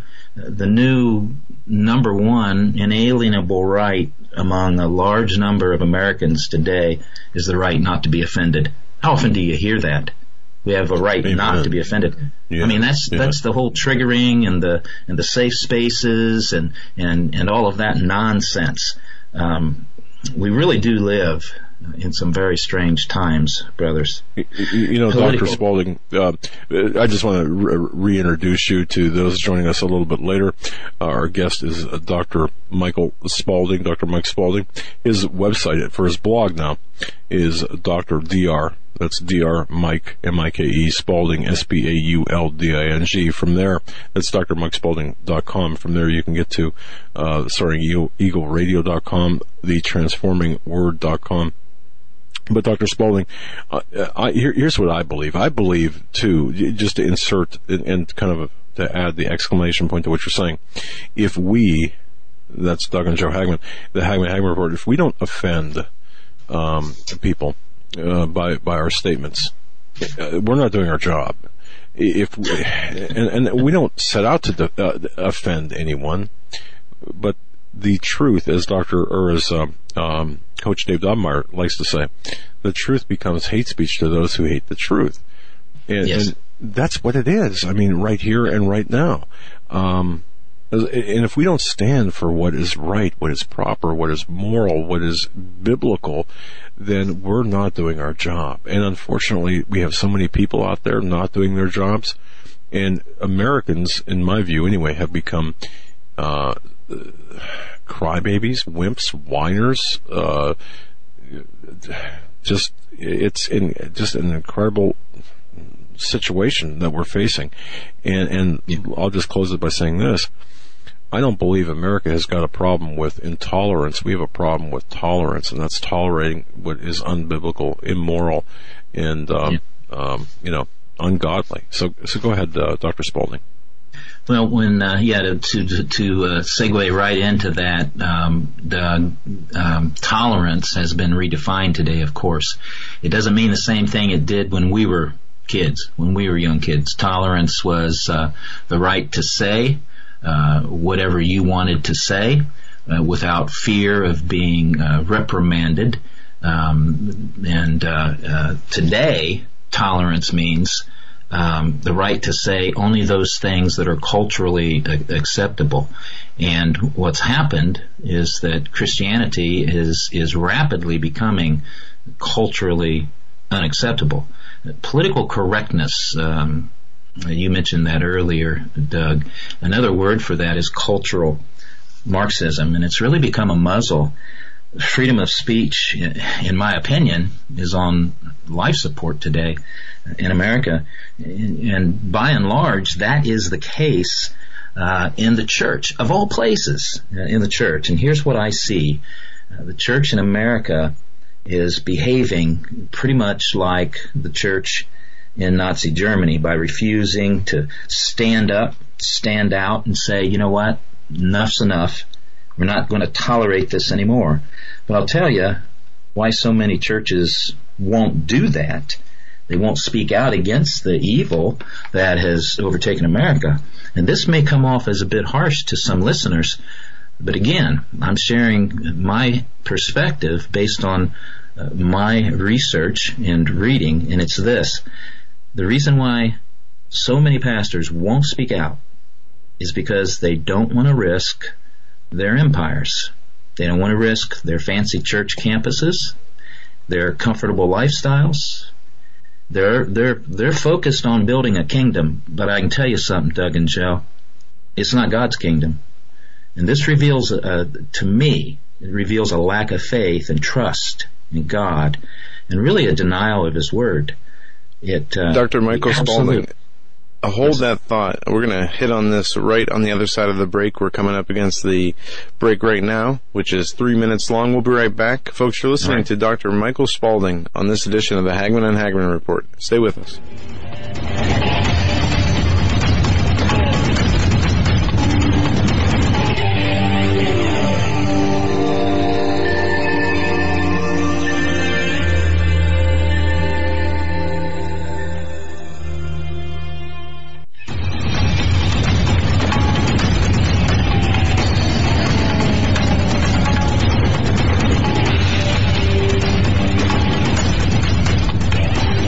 Welcome back, folks, to this edition of the Hagmann and Hagmann Report. We're talking with Dr. Mike Spaulding. He's a pastor, radio show host, and author. We're going to get back to him in just a second. Two quick announcements. Uh, we want to give our condolences and our prayers out to contributing author to the Hagmann Report, Catherine Craybill, who lost her father last night. And we ask that people uh, continue to keep her in their prayers and her family in their prayers. And secondly, we want to thank John Robertson for um, getting Mr. Spaulding to come on our show. And he has uh, not only done this, but he has set up a few other guests to come on the show this week and in through next week. So, John, thank you so much for. It's amazing what 50 bucks will do, right? thank you so much for uh, putting the work in and, and getting these guests on. Uh, right before the break, Dr. Spaulding, you were talking about um, one of the main issues of why so many pastors in today's day and age are afraid of being controversial, and you were alluding to the fact that they want to keep their earthly kingdoms intact. You want to pick up yep. right where you left off? Absolutely. And uh, again, I, I, I don't uh, try to intentionally uh, offend, but Doug, to your earlier point, truth does offend. There's a reason why pastors who have uh, multi-million dollar campuses and uh, and loans and and uh, uh, large staffs and and all of these things. There's a reason why they're not going to stand up and speak the truth, and that's because if they do, people are going to leave. And what happens when people leave the church? Well, they also take their checkbook, right? And you can't pay the bills if there aren't people in the pews. Now, I think that's an upside down uh, perspective uh, on kingdom work. And that's why I believe that's all going to crumple eventually. We're going to see that happen. Now, the, the point that I'm uh, trying to drive towards, Doug and Joe, is this. It's important for Christians to view all of life through the scriptures. The Bible, we shouldn't just give it lip service and say, well, it's the manual for living. Well, it's not the manual for living if you're not consulting it on a daily basis. It's not the manual for living, pastor, that you proclaim it is if you're not teaching your people uh, how to understand it, how to interpret it, and then how to live by it. Uh, it's not the manual for living if we disregard it uh, in times of prosperity or trouble. Now, I think we're at a place in our nation's history where it's pretty clear to everybody, whether they're a believer or a non-believer, that things are pretty bad. But here's one of the things that I want to encourage your listeners, and I hope that But I can do this before we wrap up our time uh, together, uh, Doug and Joe, is to give them some things that will encourage them and and uh, and help them to stay the course. And uh, I'm going to cover a couple of scriptures also to to encourage them to do that. But we need to see things through the lens of Scripture. I, I can't emphasize that enough. Um, we're we're in difficult straits today, in in my view, simply because we have not honored the scripture. We have not elevated the scripture. We have not encouraged people uh, to live by what the Bible has to say. The church has contracted a good many viruses, if if we could call them that, uh, that teach people all kinds of unbiblical uh, things. Um, the health and, and wealth prosperity gospel, I'm going to put that square in, in my sights tonight and name that as, as probably right in the top two or three culprits. Uh, the health, wealth, prosperity gospel, and I'll get some emails about this, but that wouldn't, wouldn't be the first time, um, is unbiblical heresy. It is absolutely unbiblical heresy. And I'll tell you something else. The world is correcting the church. I, I just saw uh, this week an article that came out from a secular news source, and uh, here's the name of the article. The article was entitled "The Five Most Dangerous Wolves Preying on Christians." It was posted on September 29th, 2016 those five, and, and I would I would uh, encourage your listeners to go out and and find this article. The five most dangerous wolves preying on Christians. This is from a secular source, so even they see that there's an issue. But people in the church just bury their heads and act like it's it's not going on. So we're living in very dangerous times. It requires us to really dig deep into the scriptures. I like to tell people, uh, Doug and Joe, that we're living in prophetic times. We're seeing many of the Bible's prophecies come to pass. it's certainly exciting times. Now, is it bad? Are the, are the times bad? Yes, they are. Should we be panicking? Absolutely not. Here's the dilemma. Evil has become so arrogant that it doesn't care if you see what it's doing or not and that has an immediate uh, an immediate application even to today um, with uh, with Hillary Clinton um, by any reasonable estimation she is uh,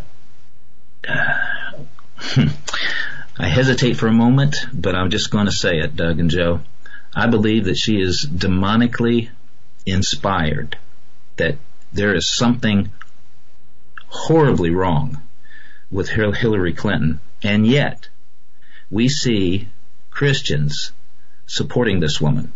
Now that just defies explanation in, in my opinion, but the reason that that's going on today is that our pastors will not stand in the pulpit and tell the truth. They won't stand in the pulpit and talk about prophecy for sure.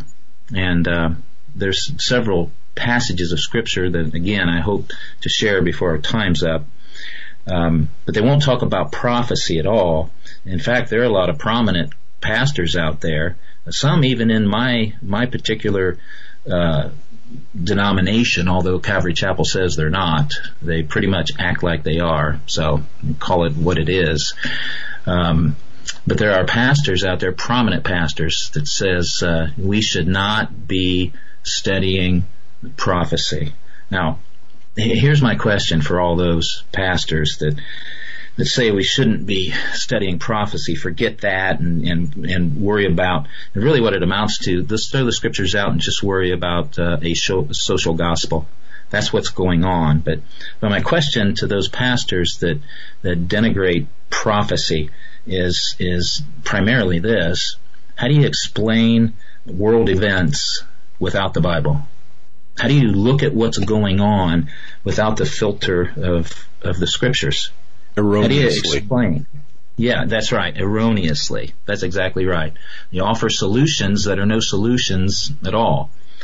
Um, how do you explain the Christian martyrs in the Middle East if not through the lens of Scripture? How do you explain the rise of the evil that is Islam if you don't use the Scriptures? How, how do you explain the rising anti-Semitism globally if you don't use the Scriptures? And we could talk about the global financial crises. How do you explain the U.S. government pushing sodomy and gun control at the same time? Sexual deviancy and taking away our freedoms at the same time. And so I ask pastors, what do you tell your sheep, those people that God has entrusted to your care, when they seek godly counsel on what to make of the present evil that's that's engulfed America? I mean, what exactly are pastors and ministry leaders doing today? Because I'll tell you, Doug and Joe, we have at this time in our nation perhaps the most ill-informed population that we've ever seen in America. Their, their Christians are basically ignorant about history, about economics, about politics. I mean, how else do you explain two terms of Obama? If they're not ignorant about politics, geopolitics, they're ignorant about spiritual warfare that we're in today. They're ignorant about the Bible. But they can tell you all about the, the most popular contemporary Christian music and artists. They can tell you about their favorite TV shows, their their favorite sports teams. They they can tell you about the their favorite restaurants. That breaks my heart. Here's what's happened to a large percentage of the church. It's become a captured operation, and that's been very intentional. The Bible warns Christians about wolves and false prophets in numerous places. But there's a category of people that many churches overlook to their own destruction, and I'd, like to share a passage of scripture, if I can, guys, from uh, the book of Acts, chapter 20. Would that be all right? Absolutely. Acts chapter 20, um, starting at about verse 7. And this, of course, is uh, Paul's third missionary journey he's uh, traveling through Asia Minor and he's working his way to to Ephesus and uh, so starting at verse 7, on the first day of the week when we were gathered together to break bread, Paul began talking to them, intending to leave the next day. And he prolonged his message until midnight. There were many lamps in the upper room where we were gathered together, and there was a young man named Eutychus sitting. By the way, I, that's very humorous uh, to me. Not not that he fell out of the window, but uh, Luke names him Eutychus, which means fortunate. The name Eutychus means fortunate.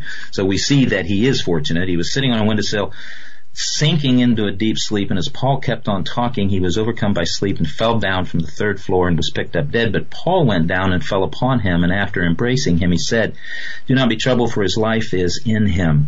When he had gone back up and had broken the bread and eaten, he talked with them a long while until daybreak and then left.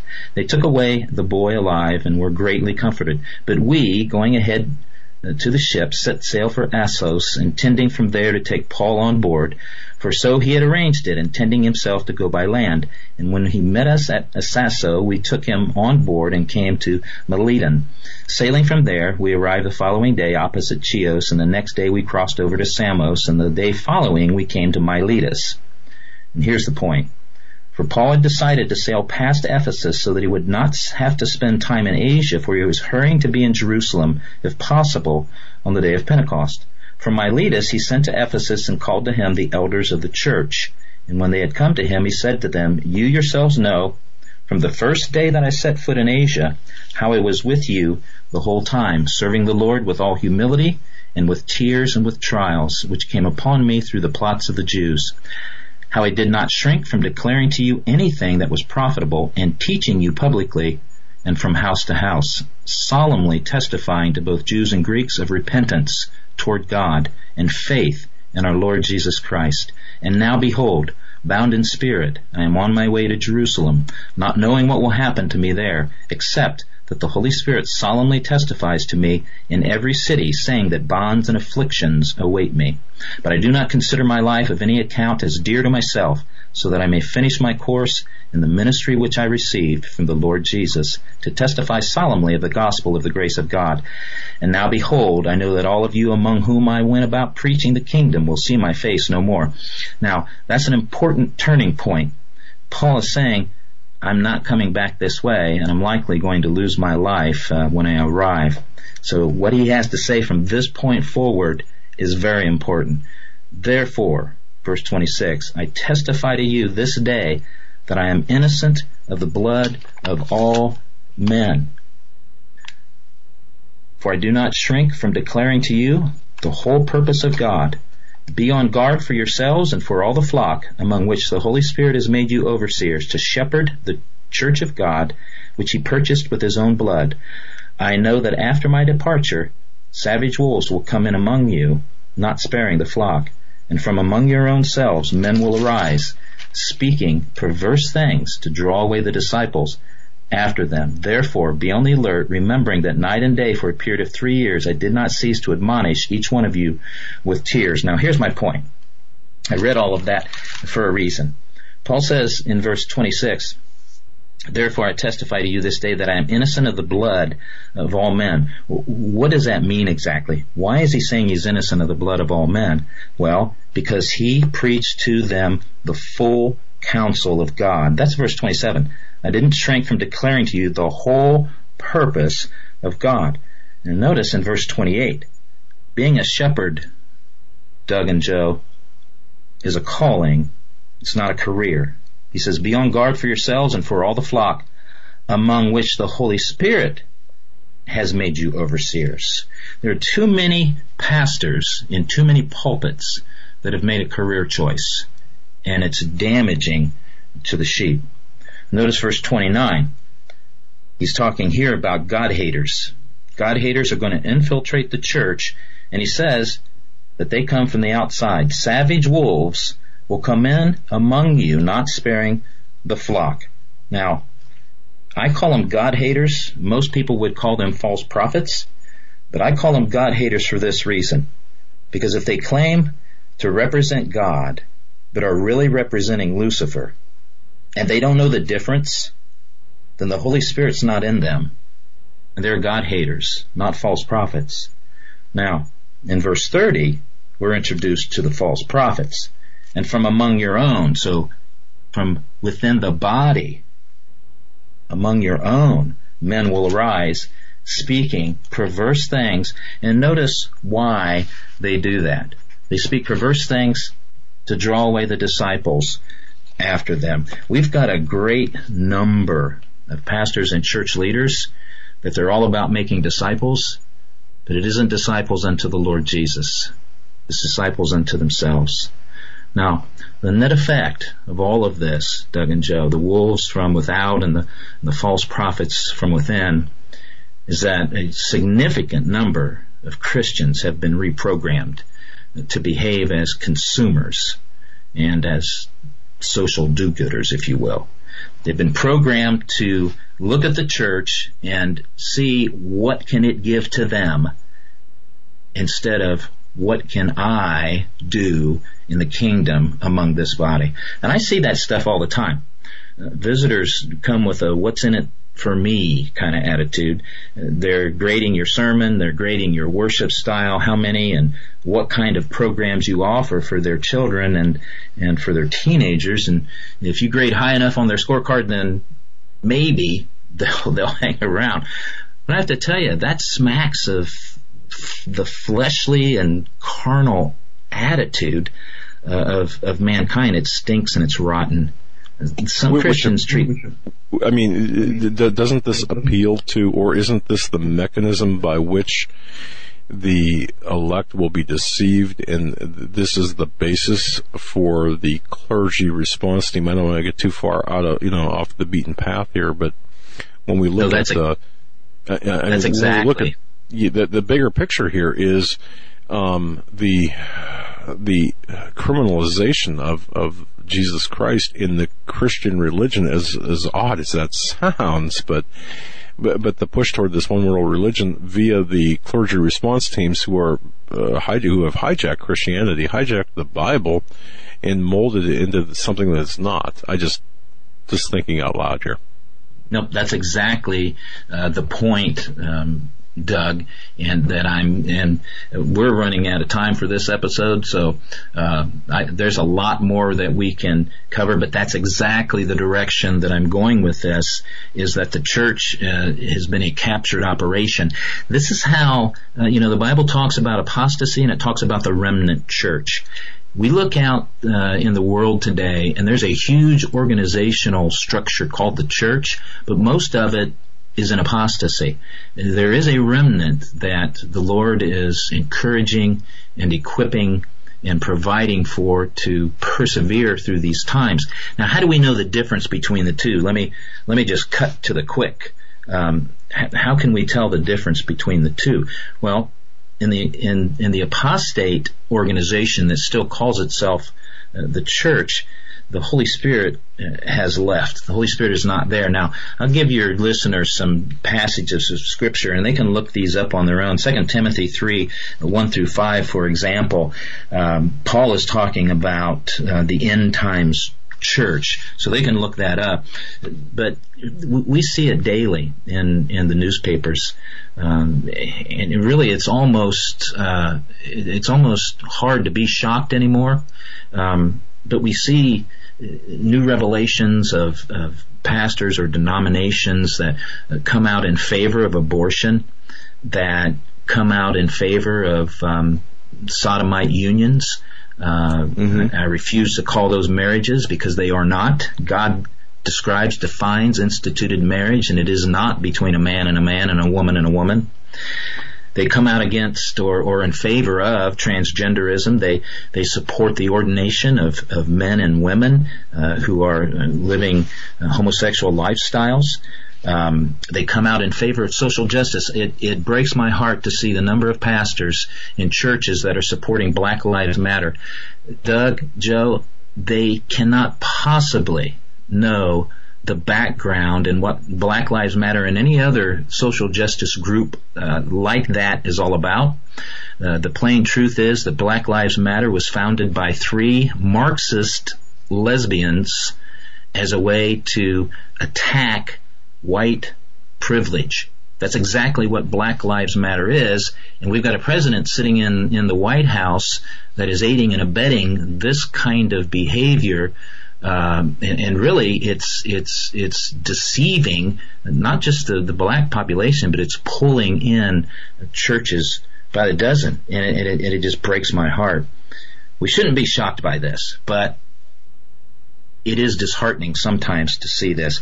But we're told about this in the scriptures, and uh, uh, passages of scripture I can direct your listeners to. Matthew chapter 13, uh, verses 24 through 30 talks about the tares. And, mm-hmm. and by the way, when the, the scriptures, yes, that's right. And, and when it talks about the tares, uh, in the scriptures, those are false converts. Those are false converts sitting in our churches. Uh, if you can, if you can imagine that. Um, we have uh, Matthew chapter seven, where where Jesus says that uh, the false converts look a lot like sheep, but they're not, and that's the passage that talks about uh, on the day of judgment they'll come to him and say, "But Lord, didn't we do all these things in your name?" And he'll say, Depart from me, ye workers of iniquity, I never knew you. So there's all kinds of prophecies about what the church is going to look like uh, in the last days. Now, the point that I'm making, I'm trying to drive at, and, and again, um, I'm not going to get there uh, tonight. And, and, by the way, that's not uncommon. Uh, my my teaching style is is uh, expository, and uh, if you ever talk to anybody from our fellowship, they'll tell you uh, it, it's it's a it's a good Sunday if I can get through three verses uh, in a chapter because, because there's so much there. But um, let me give you some things that we need to do uh, as as a body of believers uh, in these last days. Because I don't want to run out of time doing this. Uh, one of the okay. things that that we need to do as as believers is that we have to uh, recapture our culture uh, from the demonic, and, and, that includes especially our children. Have you noticed the rise in occultism? Uh, coming out of Hollywood, coming through books, uh, coming through yeah. pagan religions these days. Have you noticed that? Uh, especially Hollywood, yes, and the Wiccan religion is one of the fastest growing religions in the country. We see the, the see the rise of Satanism and the overall occult symbolism, and you know the Illuminati symbolism from the halftime events, Super Bowls, and, and yes. Olympics and whatnot. Those are yes. more prevalent today than they've ever been. This, than the they've rituals. ever been. When was the last time that you heard uh, a pastor preaching a sermon uh, about all this demonic, occultic activity and pointing these things out? The reason why pastors should teach about that, by the way, is so that their uh, their congregants, the sheep that they've been placed in charge of shepherding, will be able to speak that to their neighbors and to their friends and to their family and to their coworkers.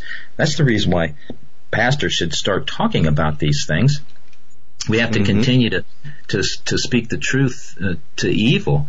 Um, the the lesbian, gay, bisexual, transgendered, queer issues, politics, identity, all of these things are pressing in hard against the church, and they're not going to go away, guys.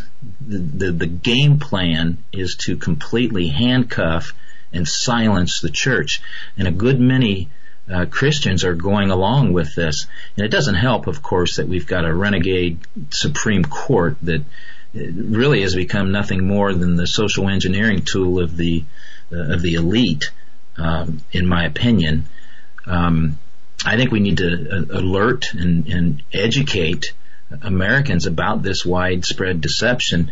Uh, we know that the scripture says that in the end days there's going to be a, a massive deception, uh, so so massive and convincing, in fact, that if it were possible, even the elect would be deceived. Now we know it isn't, but that is a descriptor of just how bad it's going to be, and I I think we're there.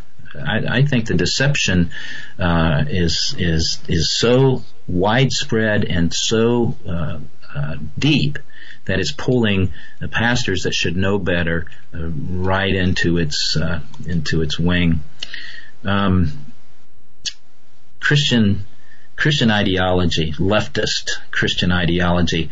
Um, I don't know if you're familiar with um, Jim Wallis and Sojourners and and some of these uh, type uh, so-called ministry leaders, but they're leading people away from the Bible and from the Scriptures and they're leading them into a social gospel, a sort of a feel-good gospel. If you just do stuff to make you feel good, then then you're okay. I, I got to tell you that does Dr. not. Spaulding, uh, yes. I don't mean to interrupt you, but we're going to have to have you come back on um, on another show because we have have ran out of time already, and I know you're just really getting started into uh, you know the meat of your message. Yes, yeah, I'd be happy to do that. Well, thank you, sir, and and God bless you. Thank you for your time. Uh, again, folks, this is Dr. Mike Spaulding. His website, uh, is, you can go to Mike, uh, drmikespaulding.com. His uh, transforming, uh, the transforming word.com and soaringeagleradio.com are all his websites. Thank you so much, Mr. Spaulding. We'll talk with you and have you back on sooner than later. Thank you very much, Doug and Joe. Appreciate it. Have a great night. Folks, we'll be right back with Stan Deyo right after this.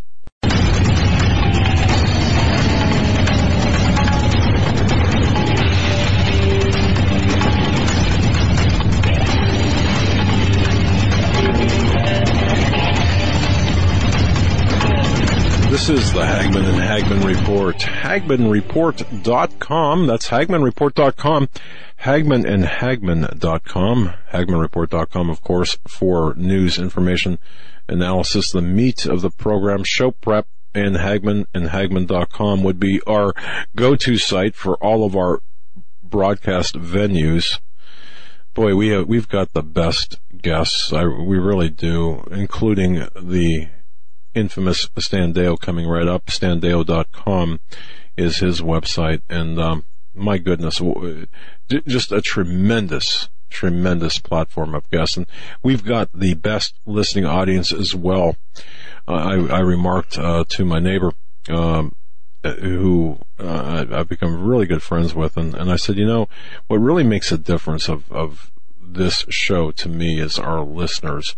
The, listeners of our program are intelligence, uh, intelligent. We, we have gotten uh, many cards, letters, um, into, into our, our office with such great information. And of course we get emails and, uh, notes and what have you. It's, it's, it's just phenomenal to see the, the level of intellect, uh, intellect, uh, and, and, and, and spirituality of our listeners.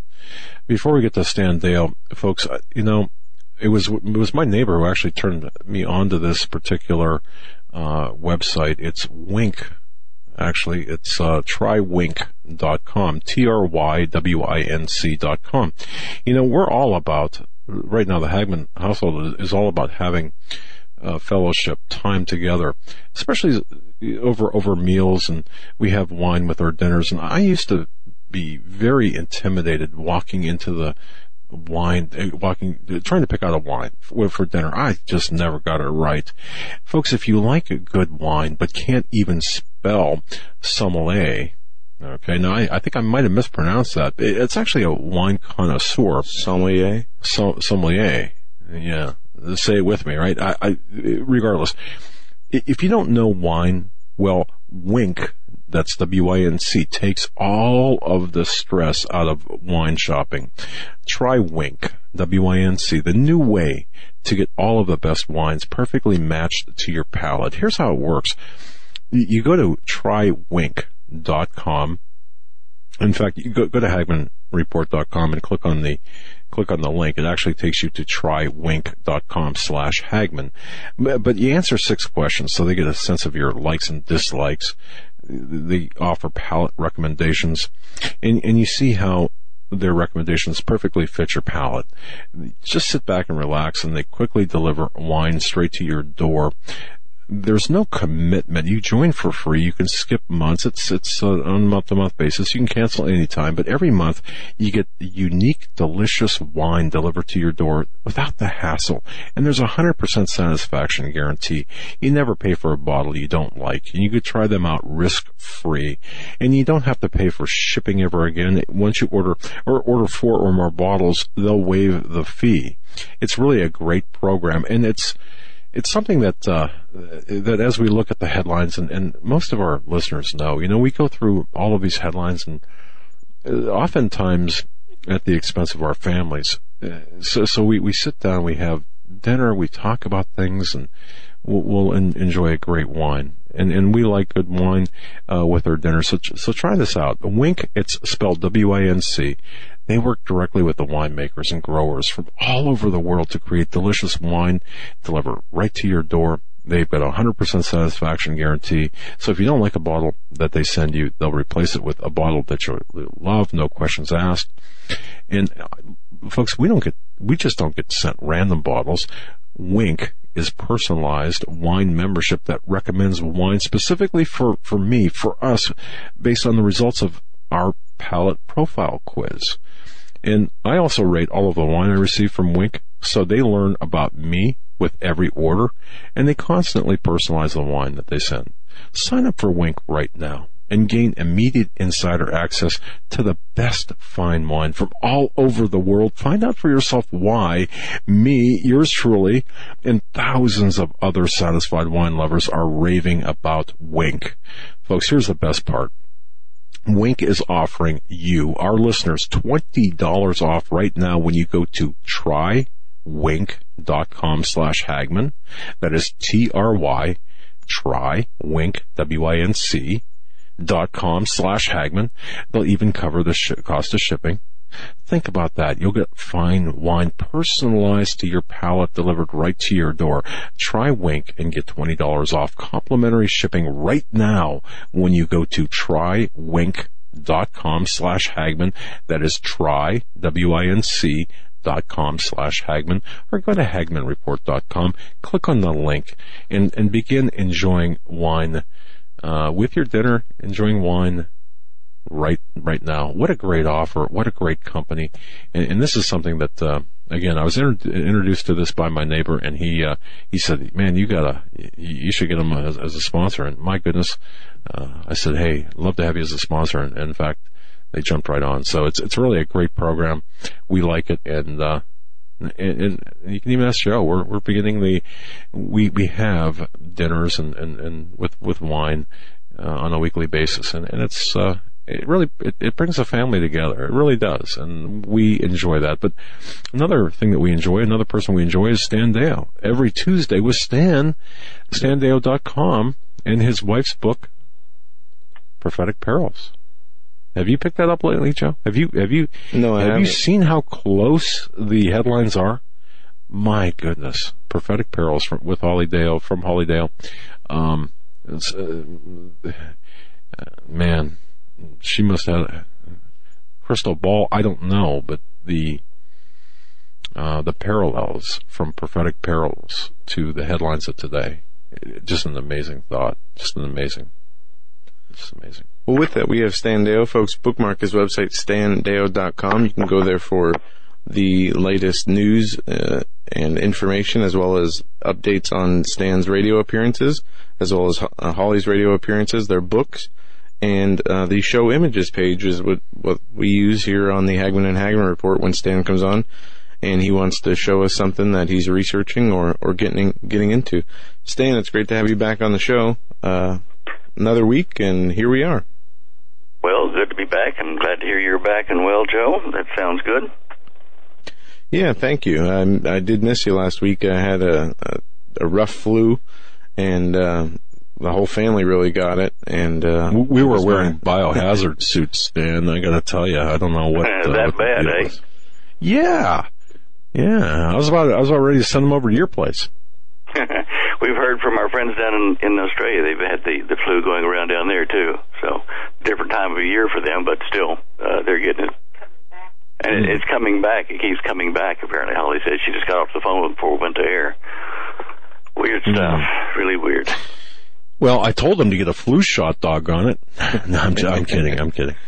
Uh, anyway. Yeah, I'm of two minds about it myself this year. I don't know because they only cover certain types of flu, and right, one in a hundred thousand of us kind of get the flu anyway. So I don't know. It's it's up to the individual, I guess, about that. But say, uh, did you see uh, uh, the uh, the front of uh, Coast to Coast AM? Uh, Kim you know, our earthquake Kim girl just sent me an email just before we went to air saying you better have a look at this, uh, the video on the front of uh, Coast to Coast. And I'll have to admit, it's a, a rather interesting uh, video. Uh, I don't have a link to it, but if you go to uh, Coast to Coast AM, you know, to their website and look at the picture uh, on front of the, uh, the, the the page there, you will see um, a chemtrail and uh, the chemtrail is in a nice blue sky, or was blue before the chemtrail, I guess.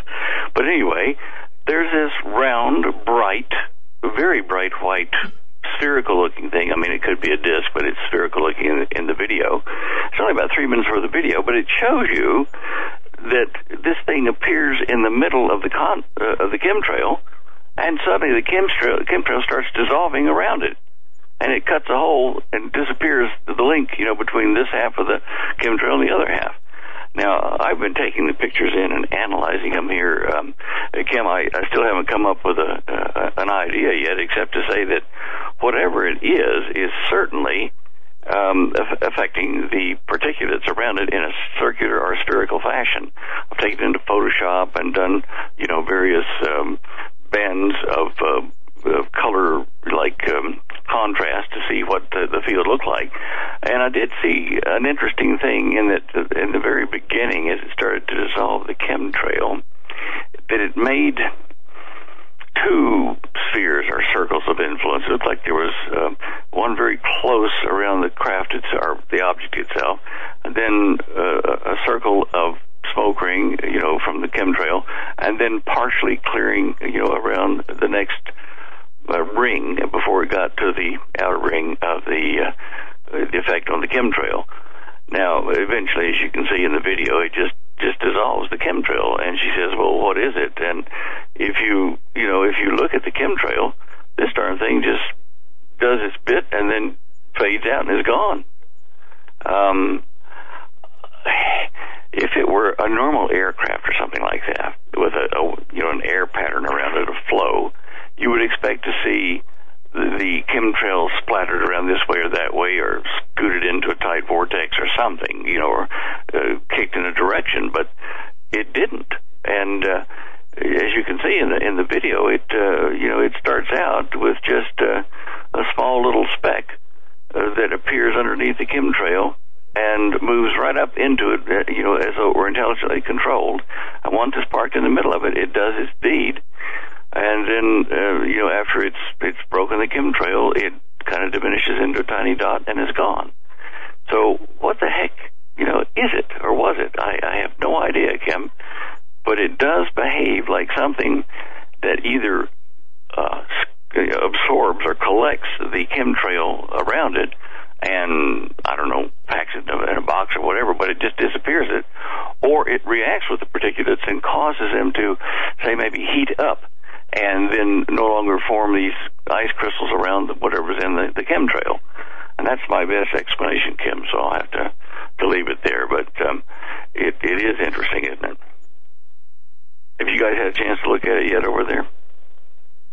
Um, yeah, it, it's uh, something that is uh, definitely uh, odd, uh, and don't know what to make of it. I mean, yeah, same here.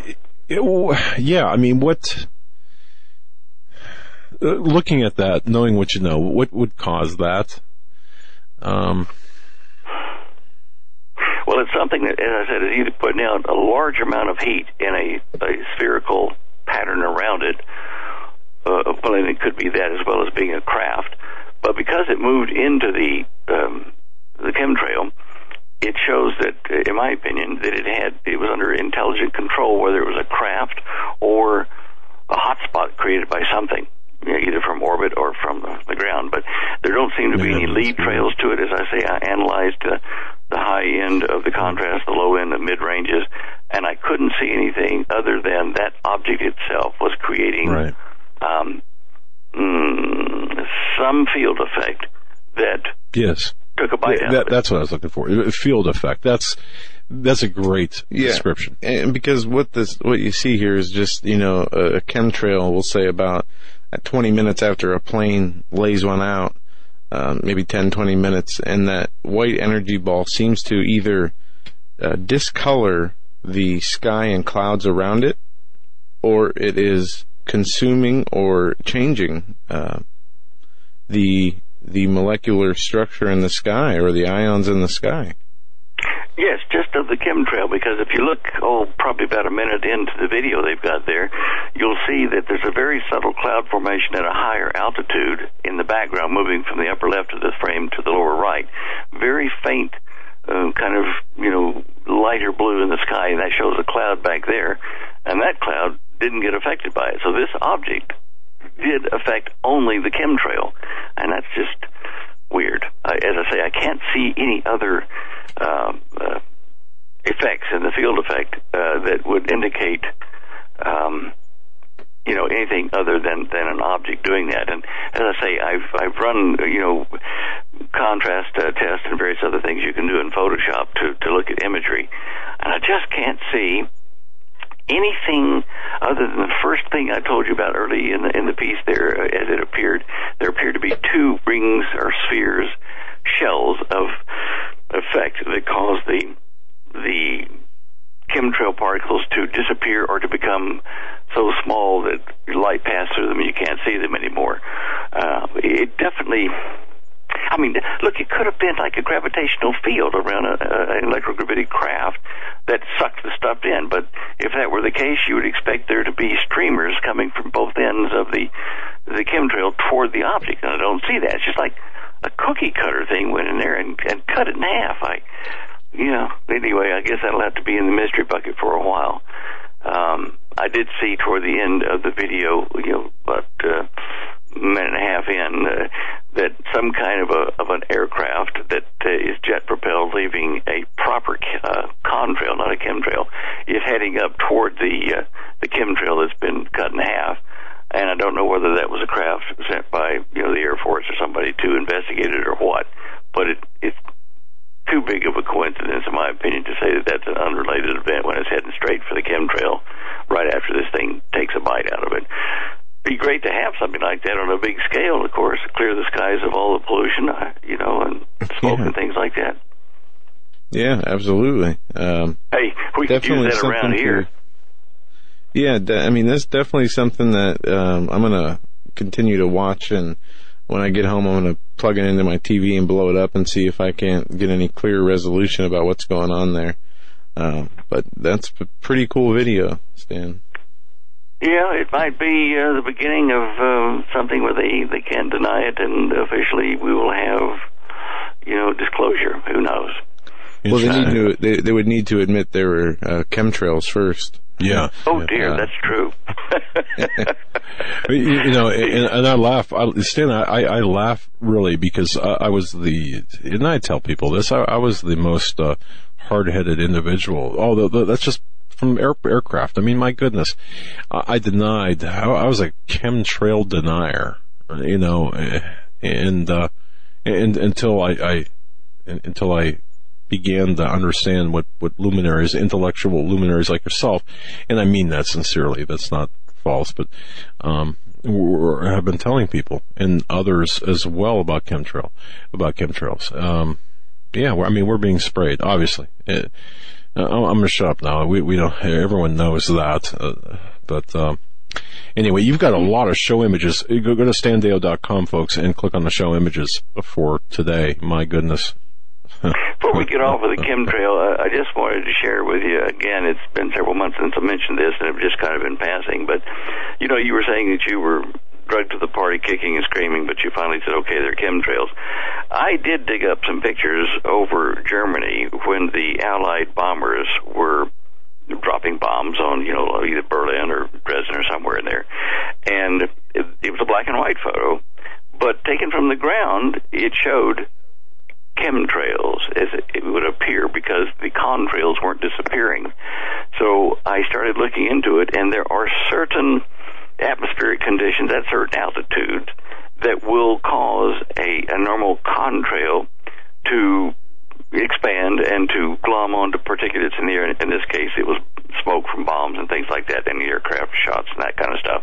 And it will leave this long chemtrail, uh, quote unquote chemtrail, back in World War II but it wasn't very common. It was just over this bombing area, which then you come back to the chemtrails here and you say, well, okay, what atmospheric condition all over the United States and, uh, you know, uh, Australia and various other places is causing uh, World War II type conditions to allow contrails to, to hang around and become what we call chemtrails. And I, I can't think of anything. So, you know, in spite of the, of the appearance of something like a chemtrail back in World War II, what we're seeing now is a new event, and I've tried to figure out, well, is it altitude that they're now putting commercial aircraft to or military aircraft to that the conditions in that particular band of the atmosphere produce these things? And I just can't come up with a yes answer. So, you know, mm. I'm still saying these are not, uh, you know, natural things and, and not normal contrails where you condensing right. water vapor. Anyway. Exactly. Okay. And thank you for that. Okay, back over to the show images page. Yes. Um, the um, thing of, of interest here, uh, you know, they asked me about this last Friday over on uh, Coast to Coast about the the little swarm of earthquakes or the the big swarm of earthquakes in the Salton Sea. And if you look at um, mm, on my show images page, let's say image number six, I think that'll probably be the, the first one to start with. If you look at that, image six shows the earthquakes that USGS has recorded and, and audited, these are correct, they're not, you know, accidents, uh, of the equipment, uh, it shows the last six months of earthquakes of any value in Southern California all the way up to, you know, Washington. This is kind of the West Coast look. Right. And if you look at this image, um, you'll see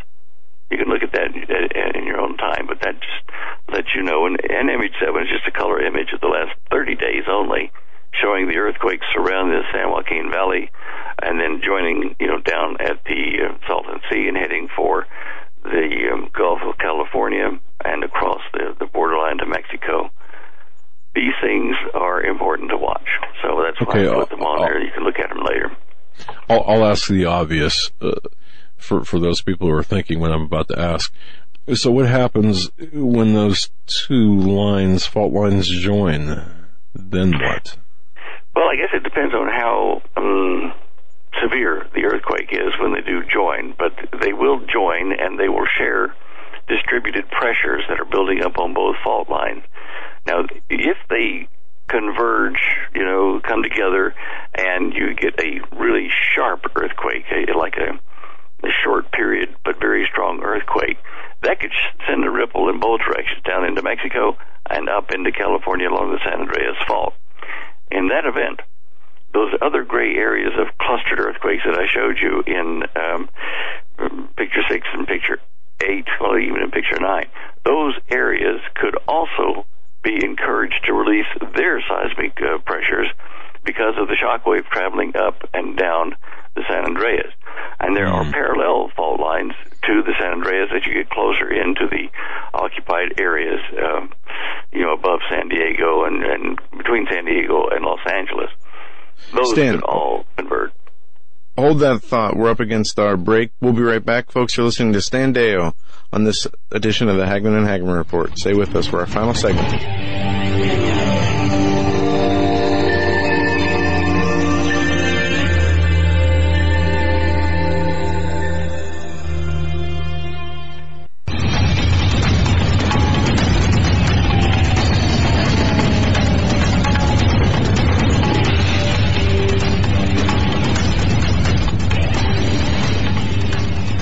During the break, my dad and I, mostly my dad, was reminiscing about a great old pizza shop that was in Queens. Actually, still is in Queens, but uh, just just hankering for a slice. You talk Queens. about after uh, getting up at five in the morning and uh, you know working eight ten hours and dealing with New York City traffic, going to get that pizza, oh, Joe's yeah. Pizza before you go back to the hotel room for you know the rest of your. Hey, if anyone's listening to this in man. Queens, uh, stop at Joey's. Send send a margarita pizza to, to the studio. Okay, can you do that? Uh, and send Stan and Holly one too. Yeah, we are talking with Stan Deyo from standeyo.com uh, in our second segment of this final hour, and we were talking about the uh, right before the break. Uh, we were going over the earthquake, and you can go to the show images uh, site from Stan's website, standeyo.com. On the lower right hand side is a microphone. Next to that is a show images page. And you were talking about the uh, the fault line, the San Andreas fault here, and and the images of the earthquakes over the last six months, and how these two fault lines are merging. And um, the, there has been we even talked about this in the first hour. The reports of the uh, increased um, likelihood of an earthquake along these fault lines. So much so that the Santa uh, was it Santa Barbara Police, not the Santa Barbara, San Bernardino City Hall had shut their uh, building down as uh, people from the USGS were saying that there is a an increased risk of an earthquake. So much so that it's uh, they sent you know said it could be up to 7.0 on the Richter scale, and they sent out alerts. Did you have anything to do with that, Stan? Did you? Did, seriously? Did you? I'm just. no, but I tell you what, it it, uh, it has to make people that are reading the news sit up and take notice when USGS puts out a formal warning of uh, at least a Richter seven. They don't do that unless you know they have to. Yeah, it definitely left me with my head scratching and. and in the article that I read, and I don't know how accurate this is, they said it could it might have only been an increased uh, possibility of one uh, more of having an earthquake at that time that led to the uh, warning being uh, released, which a one percent increase doesn't seem like much, I guess, but when you're talking about you know the big one uh, in California, I guess you know who am I to judge that?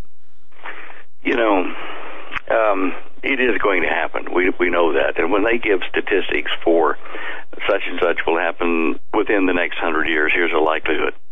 Do not forget that that likelihood can be today, tomorrow, or a hundred years from now. You know, when they give you that range, it's somewhere within that range starting today and going forward to the end of that range. And when they gave us a what was a four or five day warning here on a Richter seven possibility in Southern California Okay, it ends today, October 4th. So as you approach the far end of that window, the likelihood kind of decreases. So anywhere, when they give you that, anywhere in that range, however many days or months it is or years, understand that that means from instantly to the end of the window they give you. Somewhere in between there, and as you get closer to the end of the window, the likelihood drops, you know, the percentage of occurrence drops, usually. Um, you know, it's another good reason for people, especially along the west coast, to start stocking what they need, food, need for food, medicine, um, transport, communications, all that kind of stuff that's in Holly's book, the Dare to Prepare book, because of the imminent danger that is there. You don't know when it's going to happen. You can't run. Look, look over in Florida right now. Holly warned about this on on our front page with the news that she's doing. And she's look out, you know, four or five days ago, Matthew, the Hurricane Matthew is moving up through and uh, you know the Jamaican up through Cuba, and it will hit you know the west coast. So you probably should get prepared. Well, already you see news articles where they're rushing the food stores and, and gasoline stores, uh, you know, or shops in in in Florida. Oh, we got to get prepared.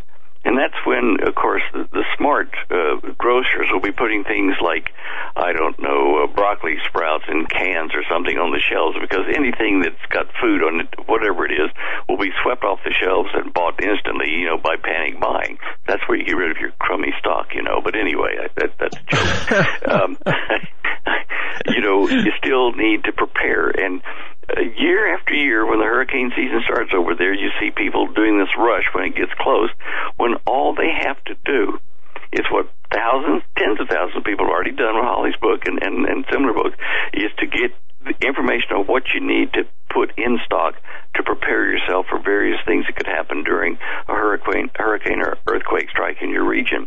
And there are other things. I mean, she has like gosh, a zillion type of other conditions that could occur uh, that you need to prepare for if that happens in your area on a regular basis. Um, anyway, I, I digress, but that, that, it just astounds me to watch people wait till the last minute and rush uh, you know, we said that in the first hour. Yeah, we, we said that in the first hour.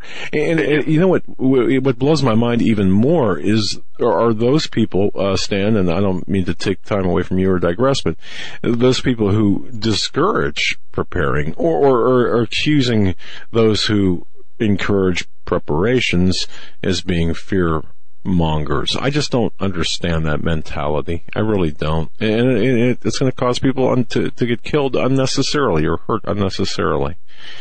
And that's just me. You know, I, it reminds me kind of um, a little bit of a of a of an allied thought or occurrence that happened to me uh, when I was with the film crew. We were taking doing a documentary over in uh, Yugoslavia, and we were in uh, let's see, was it Zagreb? We were in Zagreb, fixing to leave the country. We'd finished our filming, and we got to the airport with all of our gear. And you have to, in the airport there, you have to wait outside the ticketing gate or the the, the gate to get on the plane, and uh, it's inside. And so we waited there while you know, um, Russian soldiers, I believe they were in, you know, military uh, uniforms and, and automatic machine guns, you know, patrolled up and down and looking at us and checking us all over. And we got there, oh, gosh, two hours early to be sure, you know, that we were there on time. We started noticing over the next two hours that people started drifting in, some with lunch bags, sitting down or eating their breakfast, and wandering around, leaning up against the wall next to us and down the hallway. And these were the locals. They knew what was going to happen. When they opened the shutters, the steel shutters, uh, pulled it up so you could get into the gate through the you know ticketing people there. Suddenly, there was a rush of everyone there. I mean, like maybe 100 to 200 people, all glommed onto that thing and pushed and shoved. And whoever was at the front of the push and shove got served. There was no such thing as a line or orderly, you know, purchase of tickets or showing of tickets. And the, the, the rush to the food stores and, you know, the commodity stores in, in Florida and places like that reminds me of the same kind of nonsense where there's no order, there's no pre-planning, it's rush and get what you can. And that's uh, we watched it firsthand. The crew and I did, and it was just astounding to watch this lack of control and how people could get hurt and some of that in a, a much larger scenario like we're talking about. Anyway, it it does happen over where they don't have organization and manners like we've got here in America. Hey, yeah. Um, on uh, images 10, 11 on the show images page, I put up something because it, this is part of Hurricane uh, Matthew, just as it went through Jamaica, and it formed a tornado over the water, which is called a waterspout. And I yeah, was we, so we've seen those up here. Uh, I, I've seen waterspouts up here in Lake, uh, over Lake Erie. Um, you know, in the last ten years, I've probably seen you know a half dozen at least uh, from different thunderstorms and whatnot. But um, You Could know, you they're always through them uh, like this one? No, no, No, th- this is different. Uh, Well, it's only because of the, the conditions allowing you to use the backlighting, whatever, to see through the funnel that forms. But notice a couple things about this. The the uh, the funnel is fairly uniform in diameter, going all the way up to the cloud and all the way down to the sea. But as you get closer to the sea, uh, the image gets fuzzy. You know, the distinction between that little line up the middle of the funnel cloud uh, and the surrounding, uh, you know, cell or, or tube, it kind of mushes into a gray area. It kind of loses its uh, distinct characters. And the, the reason for this, I explain this in my uh, ebook, uh, which I've had up there for years. It's a paper, short paper, on how tornadoes and waterspouts work, what causes them, what actually occurs. And this was such a beautiful picture taken. It's a video actually taken from the video they took of this waterspout off Jamaica because it shows the the elements of a tornado, but it's over water. You see that central core. Most people would think that's the vacuum sucking the water up, that little dark line going up the middle of the funnel. But then you say, if that's the vacuum, what's that bigger outer core doing? You know, is it a vacuum as well? And if you look at image 11 right next to it, you'll see that I have drawn, I've taken an image out of my paper on this, I'm showing you that pink core in my drawing is the same thing as that dark line in the middle of this waterspout off Jamaica there.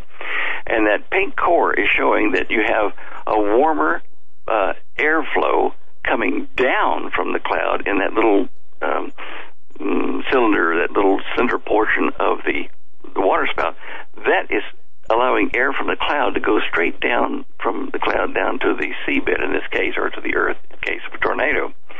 So what happens when that hits the ground? Well, it hits the ground with an impact that splashes out, but then instead of just you know blowing out into the uh, air and the ground around it, or the sea in this case, it swirls back up the outside of the the uh, air, airflow coming down from the cloud, and it forms this spiraling, slower moving um, bunch of moist air in this case up toward the cloud. So you have two motions. You have the central core coming down from the cloud to the sea. You have the returning uh, water and air mixed from the sea coming up around the outside, spiraling around instead of coming straight down.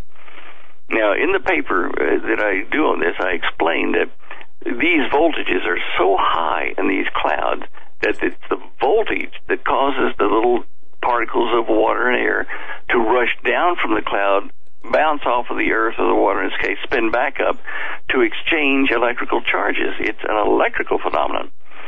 And this means that the vacuum that forms in a tornado cloud or a waterspout is not up the center. It's on the outside. This is why, when you look at things like um, the Wizard of Oz, where you know the the tornado that sucks up Dorothy's house has sticks stuck in the side and hanging out, parts of the barn and stuff hanging out. They aren't sucked up the middle and like a vacuum cleaner. They are caught in a vacuum wall. That outer wall that you see in this picture of the Jamaican waterspout, and it's a very thin vacuum, but it's the the high speed air in there is forming uh, uh, like a suction plate or cylinder around the main um, waterspout, which is of course shooting uh, charged air down from the cloud. Anyway, uh, as I say, I discussed this. It it led to my discovery of some really incredible things about electricity, uh, redefining the direct currents and electricity and how they work. I won't bore you with that here on the show, but that that was an interesting find, uh, and, and I always like these little pictures when they come up of tornadoes or waterspouts that show the two tube phenomenon because in any electrical exchange, whether it be like a tornado water spout or in a, in a copper wire from a battery, there are two movements in that wire or conductor.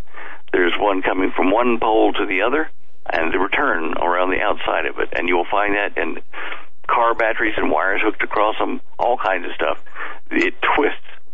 And I discuss in this paper how uh, I talk to uh, welders particular, I used uh, the illustration of some of a welder friend's uh, shop. They were electric welding metal hulls of ships. And for people that have used electric welders like that, you'll know that when you hold the piece in your hand that you know is going to connect electrically to the material you're going to melt into the, the seam you're trying to join, that it will spin sometimes at around 12,000 times a minute, 12,000 RPM. It will spin the molten end of the rod that you're touching to the uh, the plate you're welding, and it will leave a circular pattern as you go down the weld. And even if you're not a welder, if you look at anything you've got got metal welding on it, you will see this circular pattern going down the weld because you know that's what the path it leaves. But the reason it does is that it's spinning half of the the motion of the electric current is on the outside spinning one way and in the very core there's another smaller one spinning the opposite direction. Anyway these things are important to understanding the nature of electricity and eventually to where I'm leading the nature of gravity which is linked to the same kind of effect. And when when welders in these machine shops pull the trigger on these electric welders to, to make the current flow and it connects with the stock that they're melting you will see on the, the floor of the workshop the, the big, thick, you know, maybe three quarter inch cables running back to the transformers.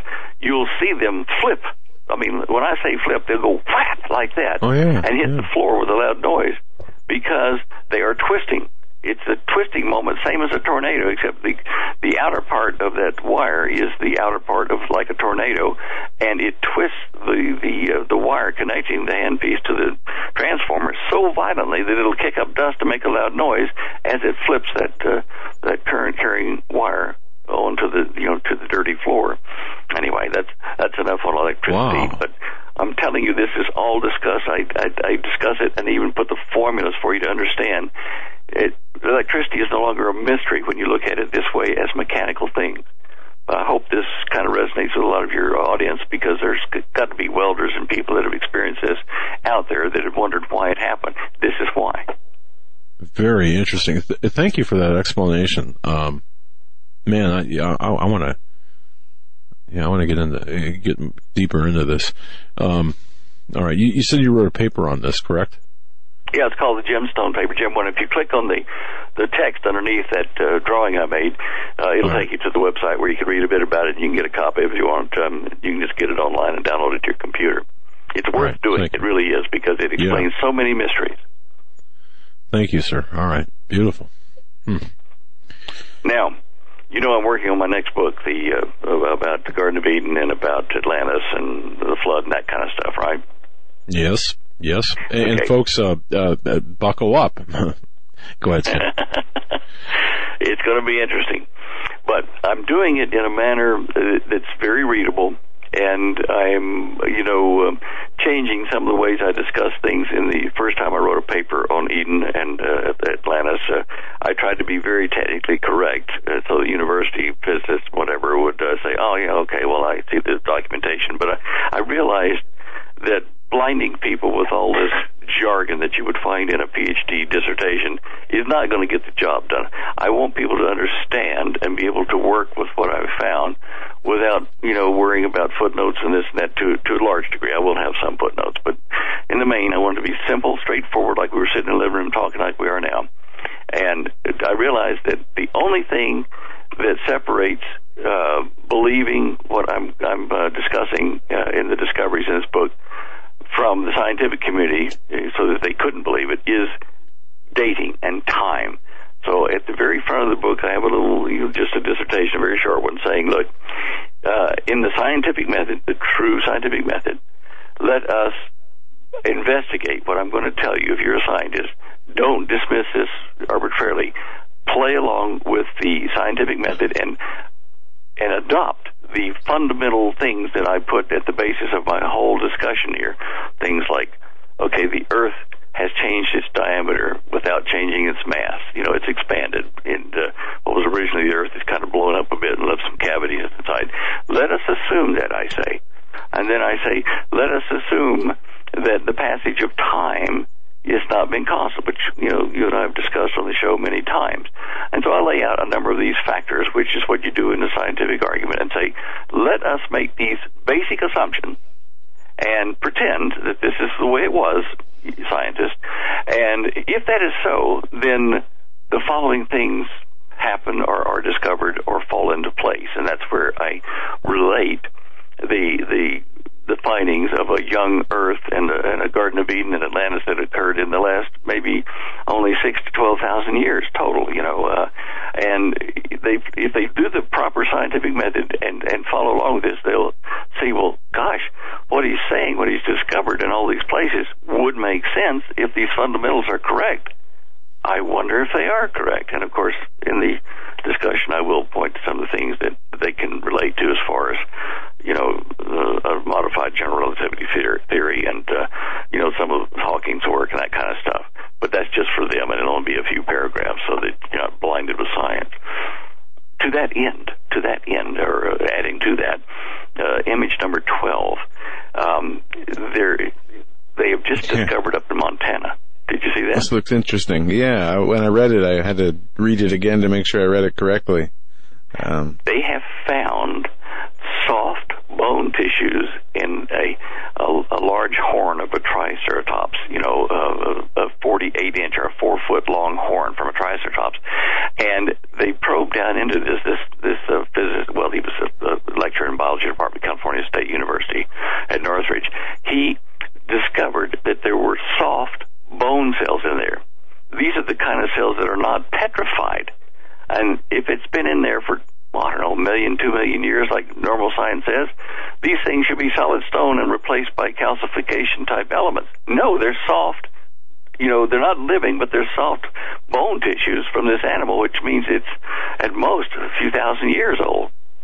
Now, he put this forward uh, his name is Mark Armitage, and there's been a you know he, he's uh, expert you know in the field, and he was uh, dismissed from the university, said for budget cuts, and he knew this was rubbish because it you know it disputed the young Earth theory. So he took an attorney, and they went to court, and they won an out of court settlement with the university, surprisingly, because they didn't want to go to court uh, before a jury and have it proven. So they said, right, okay, we knew about this already, but uh, just you know don't publish our settlement, we'll settle with you. And this tells us right there in black and white legally that there is an argument that should be addressed by the scientific community that we are not millions of years old. We are thousands of years old. This is the young Earth theory that's leaping out of the press at you. Amazing, isn't it? It's exciting. Yeah. And, and we've seen uh, reports of you know, dinosaur bones being found with with tissue still on it. I think that's something that we've talked about here with you, uh, yep. Stan, yep. and fossilized records with pieces of hair and, and other, um, you know, uh, biological material that is um, would be impossible if they if the fossils were as old as scientists and, and others claim that they are.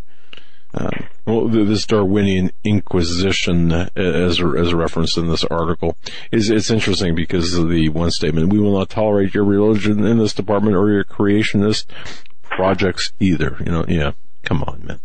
Yeah, yeah, uh, yeah. Look, we're looking at Jurassic Park here. I mean, these are soft brown uh, cells mm-hmm. that, that they could possibly extract DNA out of and put it uh, part that survives into like frog uh, DNA or whatever and form a hybrid uh, cell that would eventually give uh, rise to creating a triceratops from, you know, those DNA parts there, uh, and and you know the the fictional Jurassic Park movie could well become fact if mankind uh, survives that long. A few other things that might prevent that, but anyway. Yeah, that would make some interest. That that would make for an interesting afternoon. Look out your window and see a T Rex coming down the down the road. Well, you remember that scene in the first uh, Jurassic, well, in Jurassic Park, the, the first one, where the the um, the geologist, uh, you know, that has been out there digging bones up for these class has now flown over to the Jurassic Park and they're riding their Jeep out there and suddenly he he just nearly loses you know strength in his legs and falls to his his knees, looking at he's absolutely awestruck by watching a brontosaurus herd walk right past him. You know, like holy cow! I think it was probably more animated than that, but you know what I mean. Yeah, yeah. It would be amazing. and you know, there's so much proof, like in Glen Rose, Texas, and other places, they found evidence of humans and dinosaurs coexisting, and you cannot get over all the little stone carvings and stuff in South America that have shown um, Triceratops, they've shown Brontosaurus, they've shown, uh, you know, uh, sea dinosaurs as well. Um, as children's toys and also uh, in carvings of children playing with them uh, and humans as well, you know, adults walking with them. These things could not have been done on the basis of, of those people, um, you know, digging up bones and saying this is what a, a triceratops looked like. They actually had to see the living dinosaur with the skin and tissue on it to to do that. Sure. And that's, you know, wow. that's another underscore that we are in a young earth, young universe situation, just like God said. Amen to that. And, you know, I just want to say thank you too for pointing this stuff out because, um, I mean, this forms the basis of our, well, this is a component of, of our belief system. And, uh, all right. Thank you. Hmm. All righty. Well, I like to share those things. That's kind of what the Lord's called me to do. I think is He's given me this access to these discoveries and ideas to share with people who have believed the Bible and but would like to be able to share positive proof with those who have not yet come to that conclusion. It's just such an encouraging thing in these difficult times. Absolutely. Want to thank you for your gift of time again this week, Stan. We've made it to the end of the hour. Man, that went fast. Mm. It really did. Yeah. And just a, guess, a, quick yeah. question before you go: Do you have any other uh, important uh, or upcoming interviews that you want to promote? No, um, and uh, I'll talk to you guys about this in an email later, but I'm going to have to uh, miss next week's show. Um, I will be out of town, but um, I do apologize, but I'm telling you a week in advance. Well, thank you for letting us know. We're going to miss you, um, but we can't wait to hear what uh, what the real Indiana Jones is up to. And oh, we won't tell anyone either. Uh, Stan, I got to ask, when is your book coming out? Do you think? We, can you? Uh, we we've gotten about five or six emails just since you mentioned your book, your new book. You know, um, it's a function of uh, how much free time I can get to um, from other tasks that I need to do to finish writing it.